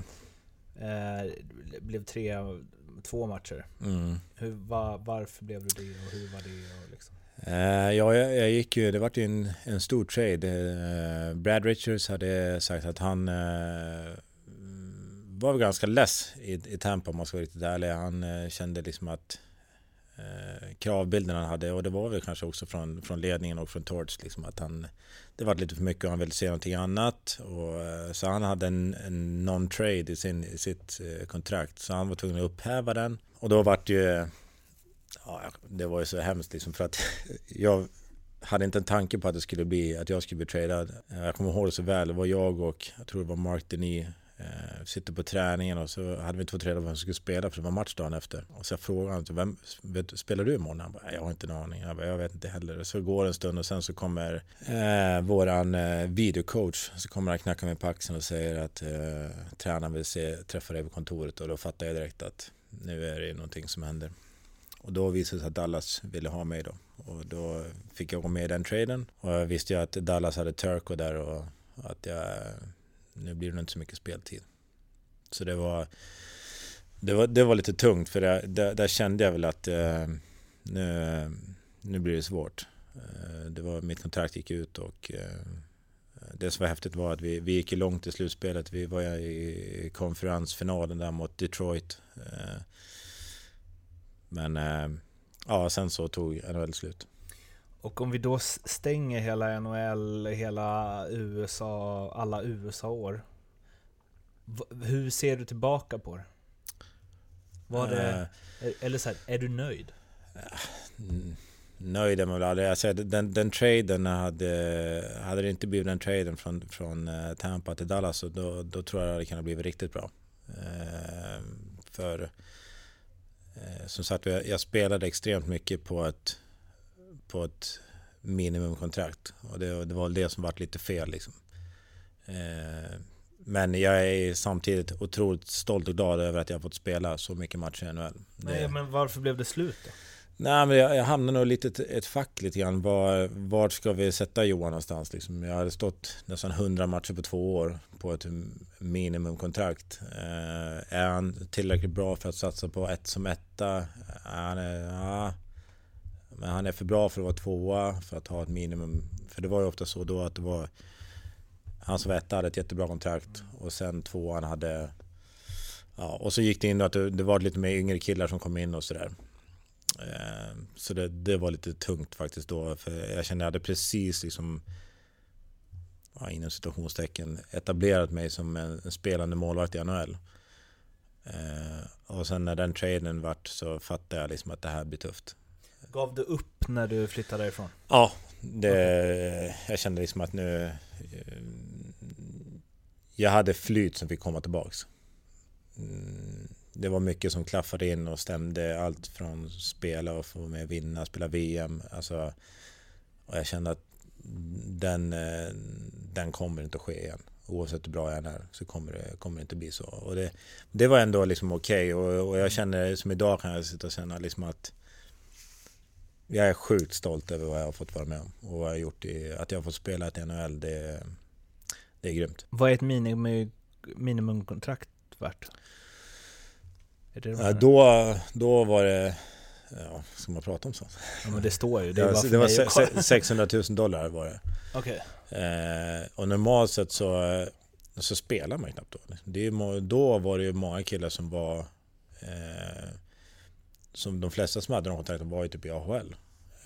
Det här var innan dollarkursen störtdök va? Ja, den, den, hade, den hade börjat, den hade okay. börjat störta. Det, det spelar ganska stor roll. Jättestor roll, för den var jätteroligt när vi var i New York. För då var den uppe ja, jättehögt. Tio typ? Ja, då var det kul. eh, nej, men så det var, men då hade du minimumkontrakt alla år? Nej, andra året eh, då vart det bättre. Okay. Då gick vi upp. Men det var fortfarande sådär liksom att ah, vad sätt, vad placerar man någonstans? Mm. Och, det, och det var det som vart liksom, sen när det vart free agency och liksom första juli kom liksom, mm. eh, liksom man ser jobben liksom försvinna liksom. Det var eh, fruktansvärt. Eh, eh, jag, jag kommer ihåg, jag var, jag var, då var jag faktiskt rätt knäckt. Eh, just som hockeyspelare liksom. Jag kände liksom att fasiken, händer det här verkligen nu? Alltså Tampa? Ja, alltså Tampa visste jag, för ja. de hade gjort traden där liksom. Ja. Men att det, att det inte skulle bli någon annanstans liksom. Mm. Eh, hade, hade några klubbar vi pratade med och det kändes jättebra. Och sen så helt plötsligt så ser man bara jobben försvinna i alla fall. Och det, det, var, det var tufft. Eh, men det var ändå fine att vända hem?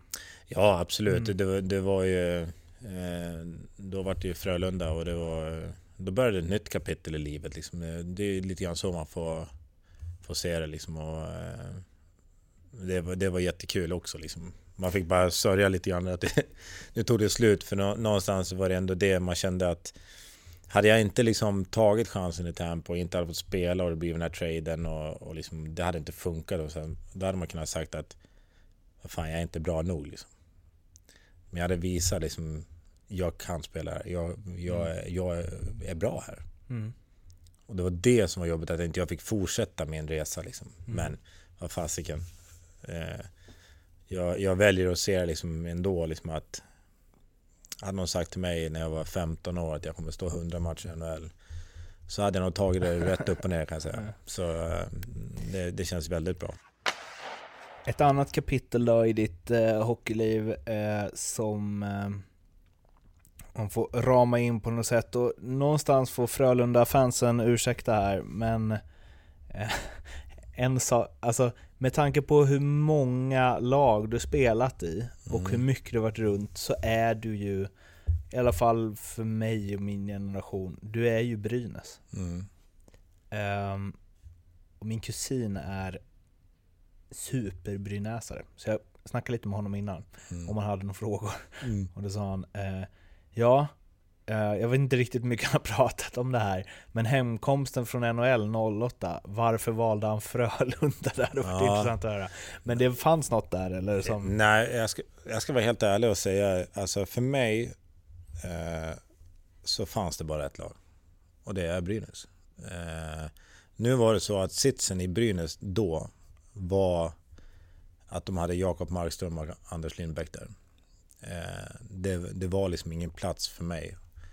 Eh, och det gjorde ju också att det var så här, det visste jag om när det här skiter sig i, i NHL. Och kände, vad, vad händer nu? Eh, för att jag kunde inte, jag hade svårt att se mig spela i något annat lag i- Sverige än Brynäs. Jag hela min mm, liksom uppfostran som professionell hockeyspelare är i Brynäs.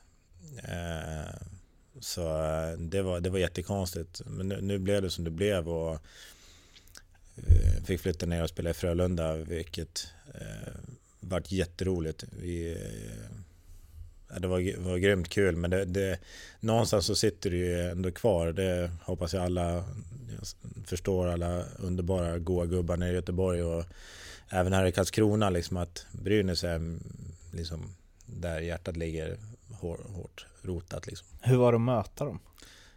Första matchen, första matchen var, var hemsk alltså. Det var... Eh, det var liksom jättekonstigt. Eh, jag kommer ihåg det så väl också. Vi, det vart ju någon slags extra tändning såklart också. Eh, jag har varit där och spelat nu ganska många matcher med både Frölunda och Karlskrona och jag har en väldigt fin tendens att spela väldigt bra uppe i Gävle. Så det var lite kul. Men eh, fansen hemma jag bemött mig enormt eh, varenda gång jag varit hemma och spelat. Så det är väldigt speciellt. Hur gick det första mot dem? Mm, första matchen, jag tror vi vann med 2-1.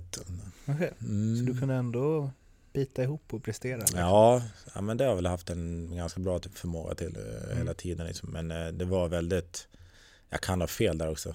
Jag kommer inte ihåg. Men, eh, det, Vi säger så. Ja, ja nej, men det, eh, jag har varit där och både vunnit och förlorat. Eh, eh, Men det, det är speciellt. Det är fortfarande, som i år, min första match vart mot Brynäs borta. Den är ju eh, jättekonstig liksom. Men eh, Fortfarande? fortfarande. Och om vi då någonstans plockar ut två grejer från Brynäs då, han hade en annan grej förstås. Mm. Eh, du vann eh, SM-guld, eh, var du 20 bast då? Mm, till fylla 21 då. Mm. Eh, det var din, vad blir det? Er andra? Ja, ja, andra- andra hela säsongen. Andra hela säsong. Mm. Eh, och då blir det ju återigen så här hockeybildsnostalgi, men det var ju liksom eh, en av de första kedjor jag kommer ihåg liksom med Larsson, Bisset, Molin, Jos, Kyrre, Lovi, Tolola, alltså det är ju, ja, och, och, man, för de som håller på Brynäs så är det ju supernostalgi liksom. Mm. Eh, så hans eh, fråga var väl i princip bara, eh, hur var det? Mm. Och, Ja, och, det- och då får man ju spä på med det du precis sagt, att Brynäs är liksom ditt hjärta. Det måste ju varit helt sjukt. Ja, det, det är helt, eller det var helt sjukt var det. det. Och vi hade ju, det var en säsong som var lite upp och ner. Vi eh, hade lite svårt att få till det hela tiden. Liksom. Eh, Så jag kommer inte ihåg om vi slutade sexa, sjua eller något sånt där i grundserien. Eh, och så det var ju det var helt otroligt. Vi skulle ju bli slaktade och det vet jag tusan vad allt det var i hela slutspelsomgången. Vi möter Djurgården första matchen och vinner relativt enkelt med 3-1 i matcher. Liksom. Och redan där var det så åh, är jävla tur de har. Typ, liksom, det var ju liksom, jag tror det var någon eh, härlig journalist som skrev liksom att eh, ni behöver knappt spela finalen för det är liksom, Var det Modo? det var Modo. Modo var ju helt fantastiskt. Ja, de var ju, de var grymma det året. Och Petter i mål, liksom, de, var, de var ju fantastiskt bra. Men vi hittade någon eh, slags, liksom, en enorm tro liksom, och, eh, på vi, vad vi skulle göra. Och så plus att vi hade våran första kedja. Den var helt stört bra. Mm. Jag tror Ove sa någon liksom att i finalen tror jag hade vi nästan 50% utdelning i powerplay. Det är rätt okej. Mm. Så vi, vi, men vi hade, vi lyckades, om vi, vi fick faktiskt ihop laget, eh, det var ett enormt lag liksom att alla var så stolta i sina roller. Mm. Eh, och det, det var ganska unikt tror jag, på den, på den tiden. Bisset gjorde ju det här, vi, vi har ett veckoavsnitt, SHL-podden, jag, eh, Per Ahlbrandt och André Brändheden, tog vi upp det här med spelare som har gjort eh, många mål i Mm. förhållande till assist. Mm. Och bara att han gör 40 mål på 50 matcher Mm. är ju liksom otroligt. Men sen bara 12 ass. Mm. Det är nice. Ja, men han, eh, han, eh, han åkte ju oftast klubb, med klubban i ett direktskottsläge. Liksom. Kom in i anfallszon så då, då var den beredd. Liksom. Vi hade ju, eh, han hade ju två killar runt om sig som var ja, sjukt bra. Hur blir man som eh, liksom 20-åring när man bara upp SM-guld med eh, klubben i ens hjärta, boing, alltså så här, fötterna på jorden, hela den grejen?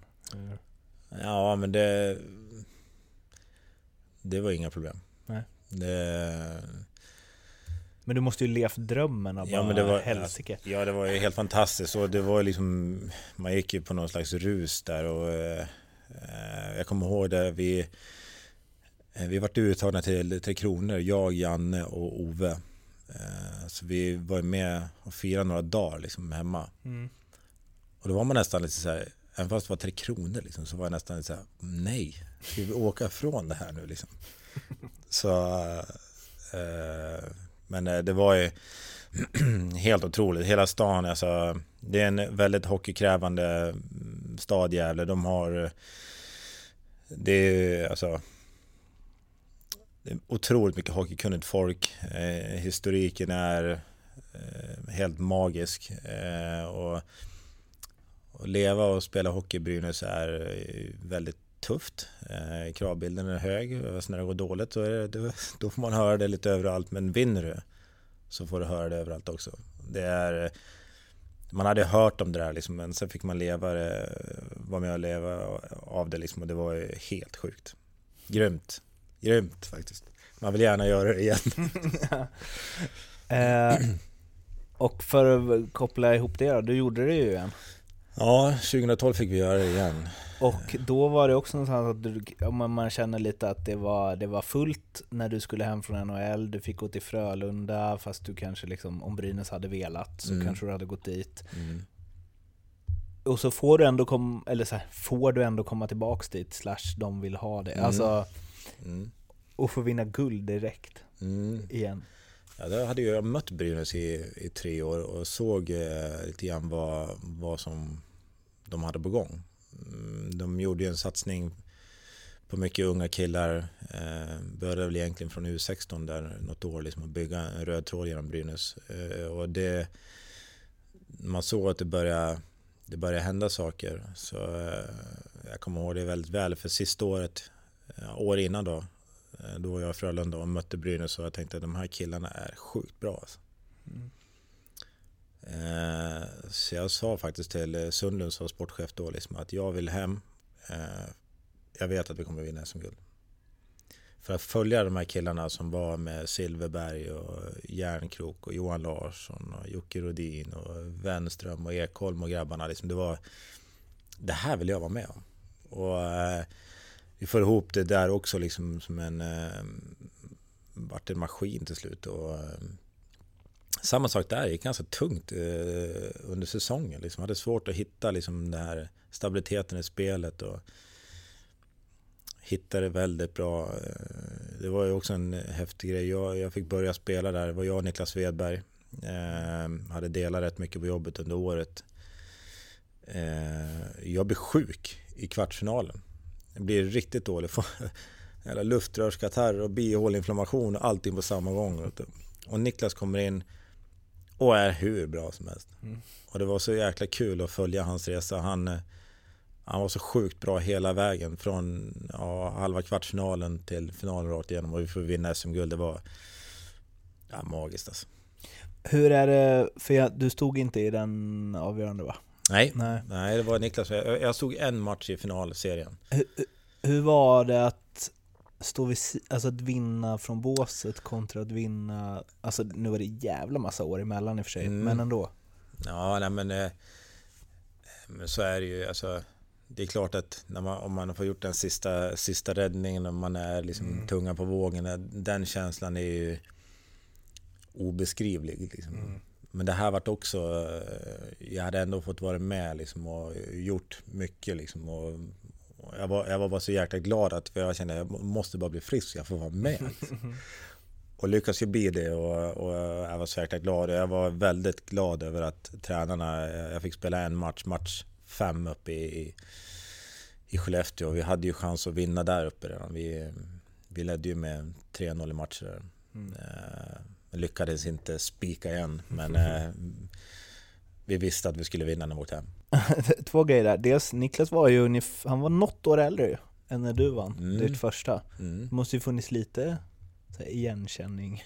Ja, men just att, just att se det här när hon, eh, när hon kommer in i de här så kallade zonen. Liksom, mm. när, eh, för både han och jag, vi hade haft lite, lite ups and downs under året. Och, eh, men vi, vi jobbade otroligt bra ihop och eh, vi kände väl samtidigt att vi båda två varit bättre och bättre. Liksom. Och, och sen att se Niklas liksom kliva in i sin roll där, liksom, det var... Eh, han hade inte spelat på, eh, på ett tag där. Jag kommer första matchen nere i Skandinavien. Han eh, spikade en och han krampade och grejer. Det var liksom, kör bara liksom. Sen, eh, sen så, och det har man ju varit själv också när man väl bara hittar det. Det spelar liksom ingen roll vad som händer. Det, man löser det bara. Mm. Och det, det var grymt häftigt att få vara med på den resan. Det är intressant, vi har pratat med flera spelare som var med i det laget då. Um, typ Jesper Ollas och Dakell och många som har sagt, Widing också, så här, att att det var så fan det här laget kan vinna. Mm. Alltså redan från början på säsongen, även om det gick lite knackigt. Ja. Så, så här, alltså, det här laget kan mycket väl vinna ja. allt. Ja, men vi, jag kommer ihåg det, vi, på sommaren satt vi och vi hade någon sån här, eh, när vi träffades och gick igenom lite målbilder och eh, vart vi ska som lag, hur vill vi vara som lag och sådär. Mm. Och redan där mm. så var det liksom typ att vi eh, vi gick ju ut och sa att vi skulle vinna också, för mig. Liksom just på SHL-presskonferensen där, att vi att vi, vad är målsättning? Det är att vinna SM-guld. Så vi höjde liksom våran våra målsättning också, liksom, att rent ut att säga det, vi, vi ska vinna liksom. Och det där var så jäkla förankrat att liksom att det kom problem på vägen och löst dem. Vi ska dit liksom. Det var, det var rätt häftigt och vi hade ju alla de här bitarna också som man behöver ha för att vinna. Mm. Vi hade som som Dakell, liksom, hans ledarroll. Liksom, och, uh, tyvärr kunde inte han fortsätta spela liksom, för hans knä och det vart ytterligare en grej. Så nu gör det för Dacke liksom. Det, efter hans magiskt fina karriär. Liksom, och, och liksom, det, var, det var så många pusselbitar som, som vi behövde bara lägga ihop dem på något vis. En grej om Svedberg jag har hört. att eh, det var någon som sa att det var den mest seriösa eh, trän, alltså så här, i förberedelse man någonsin spelat med för att han eh, han kunde inte ens spela Xbox för att han ville inte göra illa tummen på spaken. ja, det kan mycket väl vara så. Niklas var väldigt, liksom, när, när det kom till match så var han eh, Ja, alltså han hade sina ritualer han skulle göra liksom. Men det, det är ju, jag är ju självmålis liksom. Jag vet ju vad, det är många som, som har det. Har du någon sån knäpp? Nils Torp berättade att han satt och så här, han pratade alltid med puckarna innan match? För att han tänkte jag är snäll mot dem, är de snälla mot mig? Nej. Jaså, Kristoffer? Nej, alltså jag... Nu har jag nästan inget, alltså det är klart man har, man har lite sådana grejer, men jag har inget, inget speciellt. Förr, alltså när jag var yngre så hade jag hade ju hur mycket som helst som man skulle göra. Liksom. Man var ju helt slut när matchen var, var över. Liksom. Det, du vet, vi hade massor, vi var tvungna att skjuta på ett visst sätt. Och, jag kommer ihåg då, Ove, vi hade alltid en ritual innan, innan matchen. Vi skulle skjuta ett visst antal puckar liksom, på, på plocken och på stöten. Liksom. Ja. Vart det fel så då, då var det ju ja, då var det ju skit rent sagt. Och jag hade alltid så här på klockslaget skulle göra vissa saker. Liksom från egentligen dagen innan match så skulle jag liksom äta samma tider och alltså jag fattar inte hur jag orkar hålla på. Idag så... Man måste bli knäpp ju. Man blir ju knäpp. alltså, och framförallt var det att eh, jag förstod ju inte då var det inte samma matchtempo som det är idag. Alltså, vi spelade inte lika ofta och det var... Eh, det, man var ju helt slut efter matchen kunde inte sova för man var så jävla uppspeedad, även fast man var trött på något vis. Och det var, sen dagen efter var det en dålig träning för att man var eh, trött. Liksom. Ja. Och, eh, och sen när jag kom en, eh, flyttade över till USA och i farmarligan då var det helt plötsligt 82 matcher och jag skulle hålla på likadant. Jag var helt slut vet du. Kom fram till jul, jag var helt finito. Och då kände jag att då var jag tvungen att börja ändra och liksom, jag märkte att det hade inte så mycket att göra med att spela hockey där. Nej. Och idag är jag liksom, ja, så här skulle man alltid ha känt. Jag ska avsluta med lite frågor som jag ställer till alla, men först med allt vi pratat om nu då, alla de här åren, eh, ja 20 stycken. Mm. Eh, är den här eh, stundande bäst av sju mot Timrå de sista matcher du gör? Det kan jag inte säga, det vet jag inte faktiskt. Du har inte bestämt det? Nej, jag... Eh Skulle det dyka upp någonting som är ehm, väldigt, väldigt nära och eh, bra så är jag sugen på att spela ett år till. Brynäs välkomna att höra av sig eller? är det något du hade? Nej men alltså jag har sagt liksom att det är... Alltså för att knyta ihop min lilla egna hockeykarriär liksom och få avsluta när jag är bra. Mm. Eh, hemma i Brynäs, det vore... Då är det nästan för bra för att vara sant. Blir det inte så, så är det en jättefin story ändå. Avslutande frågor. Förutom Foppa, Sudden och Lidas, vem är Sveriges bästa hockeyspelare genom tiderna? Oj. Vem ska vi välja då? Det är fantastiskt många. Eh, jag säger att vi har en, en idag som eh,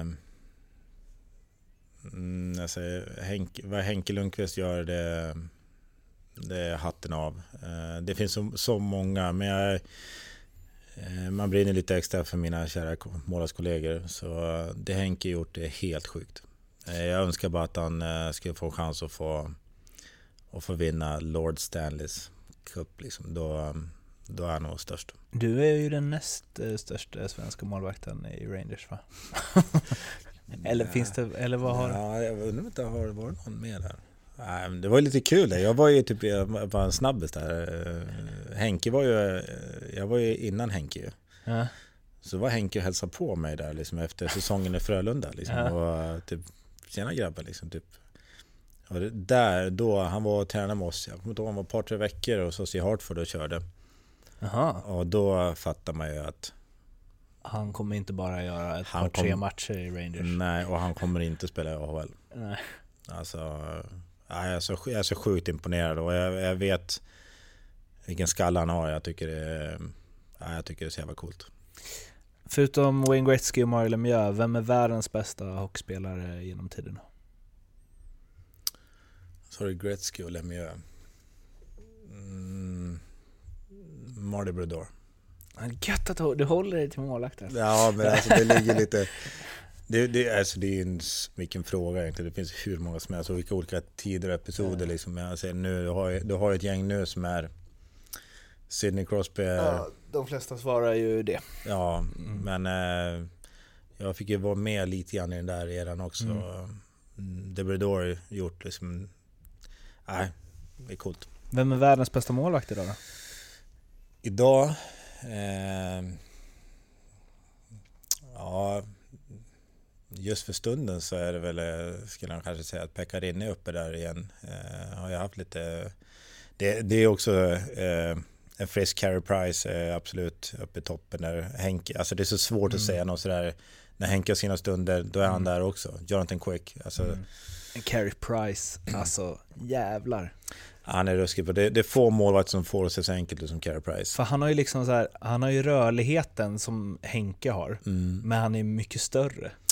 Vilket Ja, han, är, han är liksom- ju inte det egentligen. Och han ser mycket större Ja, ut. Alltså. han har en tendens till att göra sig väldigt stor. Ja. Och det är framförallt att han får se så extremt enkelt ut. När man Bara vet så här hur, mjuka, försiktiga rörelser Ja. hela tiden liksom. ja, han är, Tyvärr har han varit lite skadebenägen. Men Mm. han är, När han är i zonen så då är det ingen som slår. Och den här sa jag ju innan till dig, jag tror du att du hade spelat i första femman i alla NHL-lag 1990? Jag får vända på det då. Tror du att du hade varit given första målvakt i alla NHL-lag 1990? Så, som du är idag? ja, det tror jag att man kanske inte, det kanske var någon, men man skulle absolut ha spelat ja, som första mål någonstans. Om du får tänka helt fritt, vilken regeländring, hur galen den än må vara, hade du velat se inom hockeyn? Här får du, alltså någon match bara. Här får du liksom, folk svarar allt från två målvakter till inga linjer. Ja, Tre mot tre hela tiden. ja, nej det blir för, det blir för konstigt. Eh, För mycket målchans. Ja, det blir för mycket målchanser. Eh, oj, fasiken, det där är svårt. Nej, jag har inga. Nej, nej, du behöver inte. Nej, Nej. shit alltså. Du är Nej. nöjd som det är idag? Ja, men jag tycker att det är... Ja, men jag, en grej jag tycker, det, det här, och den är svår, alltså, det, där är vi lite grann idag när det är liksom eh, mål eller inte mål. Liksom. Det, det måste bli någonting... Eh, vi, vill ju, vi vill ju, även fast jag är målvakt så man vill ju se mål i hockeyn. Liksom. Folk, vi, det handlar om att få, eh, vill ha, vill ha fullt på arenorna hela tiden. Jag kan ju för sig tycka att en match kan sluta 1-0 och det kan vara den bästa hockeymatchen jag någonsin sett. För att vi har två målvakter som också tillhör spelet. Men eh, det, det är ju svårt det där liksom ibland. Om det är, nu är det ju med sparkrörelse, mål, spelare i målgården och eller liksom hitta något kanske ändå tydligare där på något vis. Alla lag måste ha en målvakt som är över 38. Ja, det, det hoppas jag att vi kan köra på. Och han måste stå minst 15 matcher. Ja, minst 15 matcher. Mm, ja. Eh, Den bästa spelaren som du har spelat med och då utifrån inte utifrån den som har det mäktigaste namnet eller bästa CVt utan den du tycker har varit bäst. Mm, Det kan ju vara samma i och för sig men, ja. men liksom vi pratar där och då, inte den som blev bäst Nej. eller något liksom. Får man säga fler eller? Ja, kör några. Fan 20 år, vet du, det, är, Mm. det är många som har... Ja, men, eh, första året i Tampa spelade med Vincent LeCavalier. Han har ett jävligt coolt namn också. Mm. Men han var ruskigt bra det året. Eh, eh, sen eh, var det en häftig upplevelse att få spela med Kim och Timonen i Brynäs, lockout-året. Det jag vet inte om det är någon som har varit bättre i den här ligan. På 10 matcher. Han var så sjukt bra. På vilket, hur var han Ja, bra? men alltså han... Eh, lite grann som eh, Carey Price. Alltså, så här, det, det ser så enkelt ut. Eh, Kimmo Timonen är- var ingen alltså, en back. Eh, otroligt skridskoskicklig. Första passen var helt magiskt. Bra skott. Eh, spelförståelse. Alltså, han, han hade hela... Alltså allt. Mm. Eh, fantastisk karriär i NHL. Eh, kom till oss i Brynäs och spelade 10 matcher. Jag tror han hade 10 poäng som back och var bara... Vi sa bara när han åkte därifrån bara nej. Det, det, var, det var, var så kul för att eh, och, och få, och få spela med honom där. Han var, var grymt bra. Men eh, man har fått äran att spela med många, många skickliga spelare. Eh, Tio matcher, fem mål, tre ass. Ja, vad så det var. Åtta Mm. poäng. Ja. ja, men han var... Liksom, han kontrollerade lite grann som han mötte... Mötte Detroit och mötte Lidas. Liksom. Mm. Han kontrollerade hela matchen. Liksom. Det, är, det är svårt att liksom sätta finger på det. Alltså, jag tror fortfarande... det är inte så många backar. Han spelar så sjukt enkelt, distinkt och bra. Många som försökte komma åt honom men det gick inte. Liksom. Jag tror det var PK Subban som sa någon gång här, när de frågade varför Lidas var hans idol. Men sa han, ja, kan du, spela, kan du som back i NHL lira liksom 30 minuter per match, Mm. vinna Stanley Cup med alla de matcher det innebär och under hela Stanley Cup-slutspelet inte dra på dig en enda tvåa, Mm. då är du bra. Ja, det är, det är helt sjukt. Och jag ryser jag tänker på det. Alltså det är eh, sju Norris Trophy liksom. Jag menar det är... Det var grymt. Jag, jag, jag fick inte chans att spela så jättemånga gånger mot dem, men det var ju... Vi hade någon match där de fick spela mot, när han och Holma stod framför liksom. Det var... Det hade man ju sett på TV liksom. Och det bara small liksom. Nej, Det var häftigt. Det finns otroligt många skickliga hockeyspelare. Vi kommer ju dit då, då, den bästa som du har mött och också då utifrån samma kriterier, den du tyckte var bäst. Ja... Eh, ja, alltså... Jag måste också få säga fler. Alltså. Det, Sidney Crosby när han, eh, jag kommer ihåg mitt andra år där var just det här att man, man visste liksom han är sjukt bra, men de fyra andra är liksom allihop ett vapen. Fort han var på isen så var liksom hela femman livsfarliga. Han var så sjukt bra, liksom, stark med pucken. Och hade ett bra skott, men liksom hans passningsspel och, och blick var häftigt. Eh, Jaromir Jagr när han var i Pittsburgh när jag mötte honom, det var en dominant. Det är liksom, eh, sen, eh, ja, det är, det är många. Eh, hade en rolig match. Eh, det var, jag kommer inte ihåg exakt vilket år det var. Vi mötte Washington. Jag tror det var Beck, Beckes första år i Washington. Ovechkin gjorde inte mål där i början på säsongen. Eh, Så mötte vi dem i Washington. Jag tror han hade, jag kommer inte ihåg exakt vad, men det var någon som sa att han hade runt 20 skott den matchen själv. Det tyckte jag var rätt coolt. Och, eh, Såg du då alltså? Ja, Ja. Det benpuckar till höger och vänster kan jag säga. Och det, just, han var liksom, man visste exakt vad som skulle hända och ändå gick det inte att stoppa det. Mm. Och han gör det idag också. Mm. Det är som hela världen vet att passet kommer över och han nyper direkt och ändå så har han gjort, vad har han gjort nu, 40? Han leder ju skytteligan va? Ja, det, det, Han och William Karlsson. ja, ja det, är- vilken story. Ville liksom, det, det är hatten av alltså, det är imponerande. Eh, Men eh, är det, är det eller så här, har du någon som du haft, som du tyckt varit svårast att rädda från? Någon anfallare som bara så här, Det är säkert många som säger så här, "Ha, jag har hängt, hängt hur många som helst på Onkel. Liksom. Nej, jag, eh, jag har alltid varit lite grann så här, jag har inte tänkt så mycket på så, alltså, jag vet vissa målvakter de analyserar jättemycket på... så här mardrömsmotståndare? Ja, så har de koll på den och den och den. Och liksom. Men jag har försökt att vara verkligen i, ja, men här och nu liksom, och försöka göra det jag, fokus på vad jag ska göra. Liksom. Jag har tänkt att eh, gör jag det jag ska göra så slår de inte mig. Så, så har jag oftast tänkt. Men eh, det är klart att eh, jag är tillbaka igen där i Washington. Jag, det var en eh, Semin spelade där ett tag. Mm. Och han, jag har för att han gjorde ganska många putsar på mig. Avigt skott och ruskigt bra. Han, han var svår att möta. Den bästa tränaren du haft? Eh, Målvaktstränare eller Ja, tränare. tränare, huvudtränare? Mm. Eh, och där, uh, eh, jag tyckte Roger Melin när han kom in i Brynäs var en fantastisk tränare. Eh, med sitt lugn och sin pondus var enormt bra för vårt lag vi hade då. Eh, sen är jag ändå med, håller med Tortorella där. Alltså, det, är- alltså, snacka om skillnader på ett ledare men eh, det var väl lite grann också vad, hur jag var i, i min del av karriär och människa också. Liksom. Mm. Eh, ja, Hade de kunnat coacha tillsammans? au. ja, det vete tusan alltså. Men det är så good cop, bad cop. Ja, ver- verkligen. Men eh, det är så. Men Eh, alla tränare har ju sina... Alltså jag är väldigt sådär... Jag kommer sällan i... Ja, men jag tycker det är många som har väldigt bra kvalitet. Liksom. Och de, de som jag har haft har varit, varit bra. Liksom.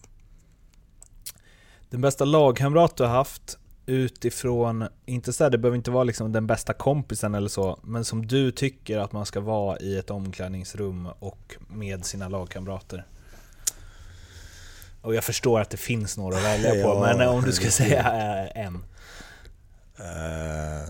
Så här, om du skulle sk- skapa ett hockeylag, vem är den första för att så här, han kommer se till att det här blir gött här? Alla kommer sträva åt samma håll och så vidare. Ja, oj, det är inga dåliga... eh, Ja, det är jättesvårt men jag har spelat med så fantastiskt många hockeyspelare som eh, underbara på alla möjliga vis. Men eh, vi hade extremt kul. Jag och Jeppe Ollas hade jäkligt kul i, i Brynäs. Vi var rumskamrater och eh, tyckte om väldigt mycket lika saker och, och sådär. Och, Trav och grejer. trav och musik. Och, alltså, men vi, fann varandra väldigt, väldigt bra. Så, och det, jag gillar hans energi, Jeppe. Liksom. Han är väldigt positiv och eh, fick med sig grabbarna. Liksom, och, nej, så det var- jag tar dig Jeppe.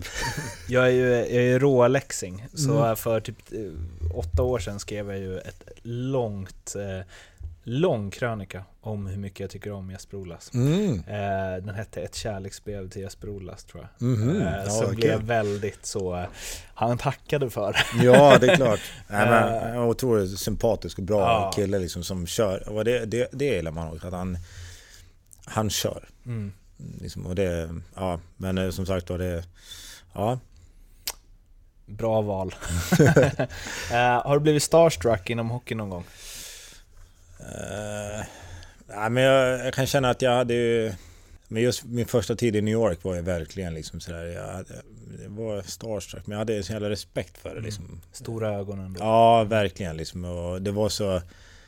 Allting då var ju sådär liksom. Jag tänkte många gånger mig, här är jag från Tierp liksom. Nu står jag mitt på Manhattan liksom. Och, bara, "Uh, vad gör jag här liksom? Typ. Och jag hade lite det...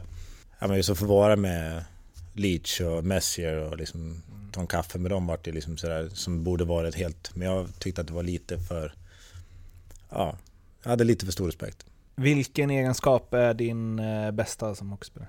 Eh, ja, men jag tror tävlingsinstinkt, viljan att vinna. Om du fick ta en annan spelares egenskap eh, och addera till dig själv, vilken egenskap från vilken spelare? Eh, Det här blir jävligt intressant, för här svarar ju alla så här McDavid skridskoåkning och liksom Mm. Ja, men jag... den, den hade inte du haft så mycket nytta av. Nej. Nej, det jag har inte börjat rida än så den, den behöver jag inte... Nej, men jag... eh, Jag skulle, jag skulle gärna vilja ha Carey Price rörlighet i mål. Hur många procent eh, talang slash eh, träning är du? Oj. Eh, 50-50 säger bara fegisar. Ja, nej, det är jag absolut inte. Det Okej. kan jag säga. Men jag skulle nog säga att jag är... Ja, det är ju lättare för andra att säga. Men eh, min största talang tror jag egentligen är... eh, egentligen viljan att träna. Mm. Det, det tror jag. Eh, och så kanske säger... Jag säger 70-30. För träning? Ja. Mm. Hade du någon eh, så här favorithockeybild eller något sånt när du var liten? Ja, men däremot... Ja, jag hade inte så mycket bilder. Eller poster eller något? Ja, eh, jag hade när jag var väldigt liten så... Jag var ju lite så här, ska jag stå i mål eller ska jag spela utspel? Jag tyckte det var skitkul att spela ute. Och, Mm. Var det bra? Ja, sjukt bra. Eh, ja, Kunde blivit ett riktigt... ja, ruskigt bra skott alltså. Ja, jo. Nej, men jag, jag tyckte det var jättekul. Och vi, hemma i Tierp så vi, vi var ett gäng polare som... Eh, det enda vi gjorde var typ att spela hockey liksom, Mm. på vintrarna och, och då tyckte jag det var kul att vara utspelare. Så jag började stå i mål förrän jag var, tror jag, 10. Ja, min far vet nog bättre men runt 10-11 år kanske. Mm. Eh, så Håkan Loob såg jag upp till jättemycket. Eh, tyckte han var en fantastisk hockeyspelare. Eh, sen var det Pekka Lindmark och Pelle Lindberg. Det är många som jag har sett upp till. Eh, din största framgång inom hockeyn? Den är svår. Alltså jag vill ju de... Ja, men så, med, första SM-guldet med, med Brynäs var väldigt speciellt. Det, det, är- det är svårt. Svårt att rangordna.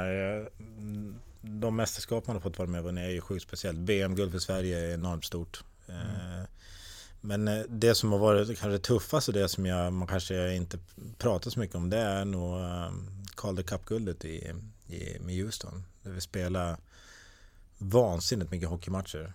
Eh, och, få, och få vinna det var, det var riktigt stort. Ditt största misslyckande eller slash motgång inom hockey? Nej, men jag vill inte se att jag haft så mycket. Alltså, det, är klart, det, det som har varit några gånger har varit att eh, skador som har kommit lite grann i till fel tillfälle och sådär. Men eh, sen har det gått, det har gått, tungt i perioder men jag har alltid liksom kommit tillbaks. Eh, alltid eh, liksom bit ihop på viljan att, liksom att jag ska visa dem att de har fel eller liksom att jag, jag kan bättre än så här. Och, eh, men jag, kommer, jag, jag bröt nyckelbenet eh, år 99, 2000 kanske det var. Mm. Och då missade jag VM på det för det var att jag var uttagen till VM. Sista träningen innan vi skulle åka på VM bröt jag nyckelbenet. Den var, den var tuff när man var, i, man var ung och, och det- man låg lite längre fram i skallen och tänkte det här kan ge det här bla bla bla bla bla. Så det, det, den var ju lite tuff och så just att man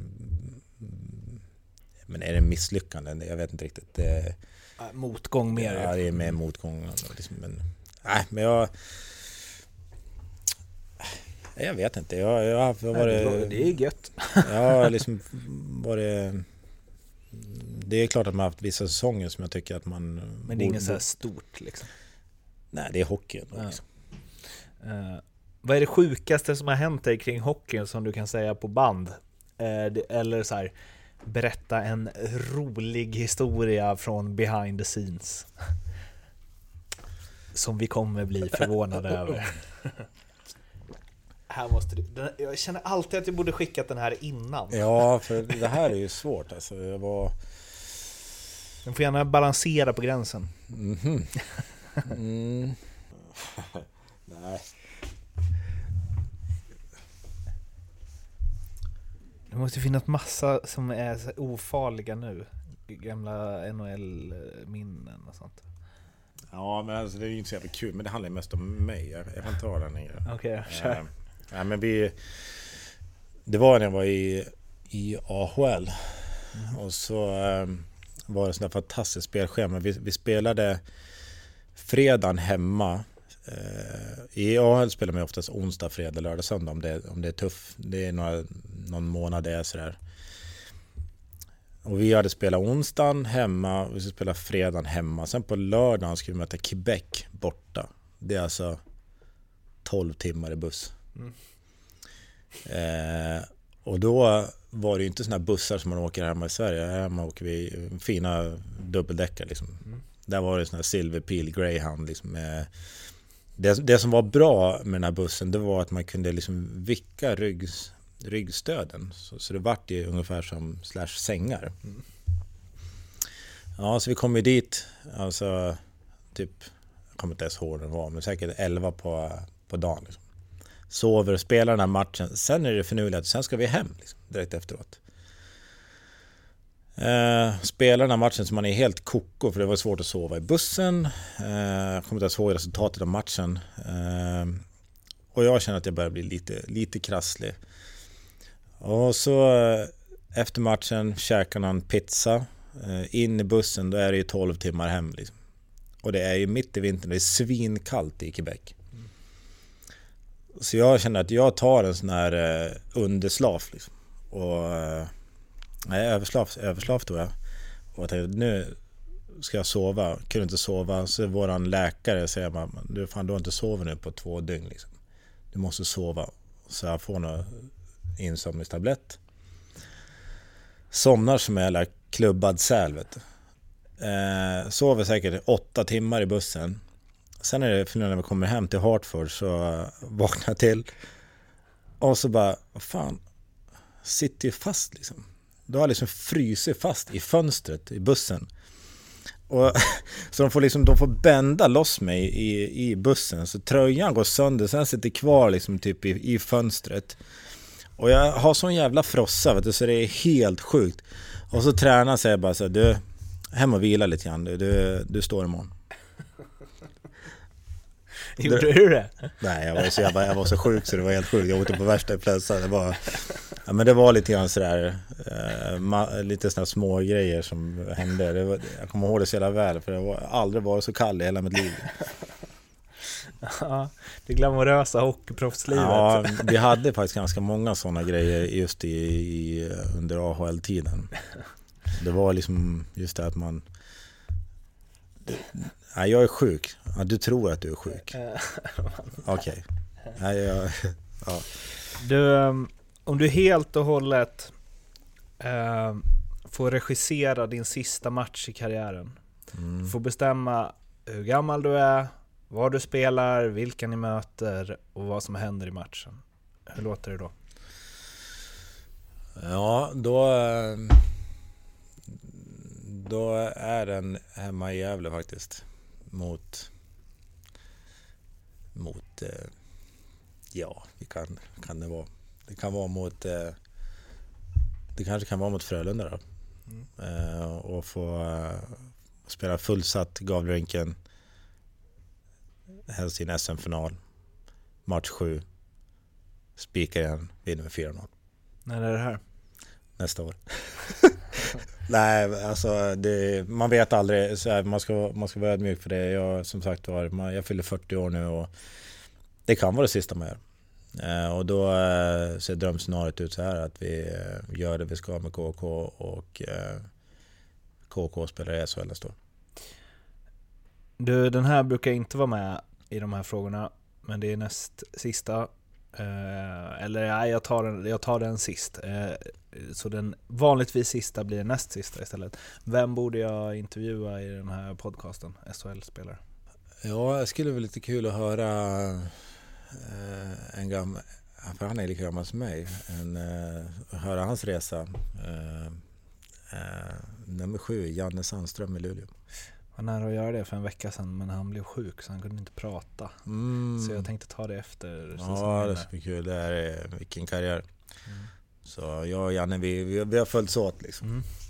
Mm. Eh, så sista frågan då istället. Om det nu ehm, Ja men om det nu slutar efter den här säsongen eh, och lite så här, ja det är klart att du vill sluta med att eh, KK inte åker ur och så men vi, vi säger bara, eller vi säger så här eh, Träningen imorgon så bryter du båda benen och sen är det klart liksom. Mm. Är du fine då med din karriär? Mm. Det är det. är jag. Är... Jag sa det faktiskt för något år sedan, att, för jag visste inte vad som skulle hända. Och, eh, och då stannade jag upp och sa liksom att jag har fått vara med och gjort det jag velat gjort. Liksom. Eh, Men är jag klar? Nej.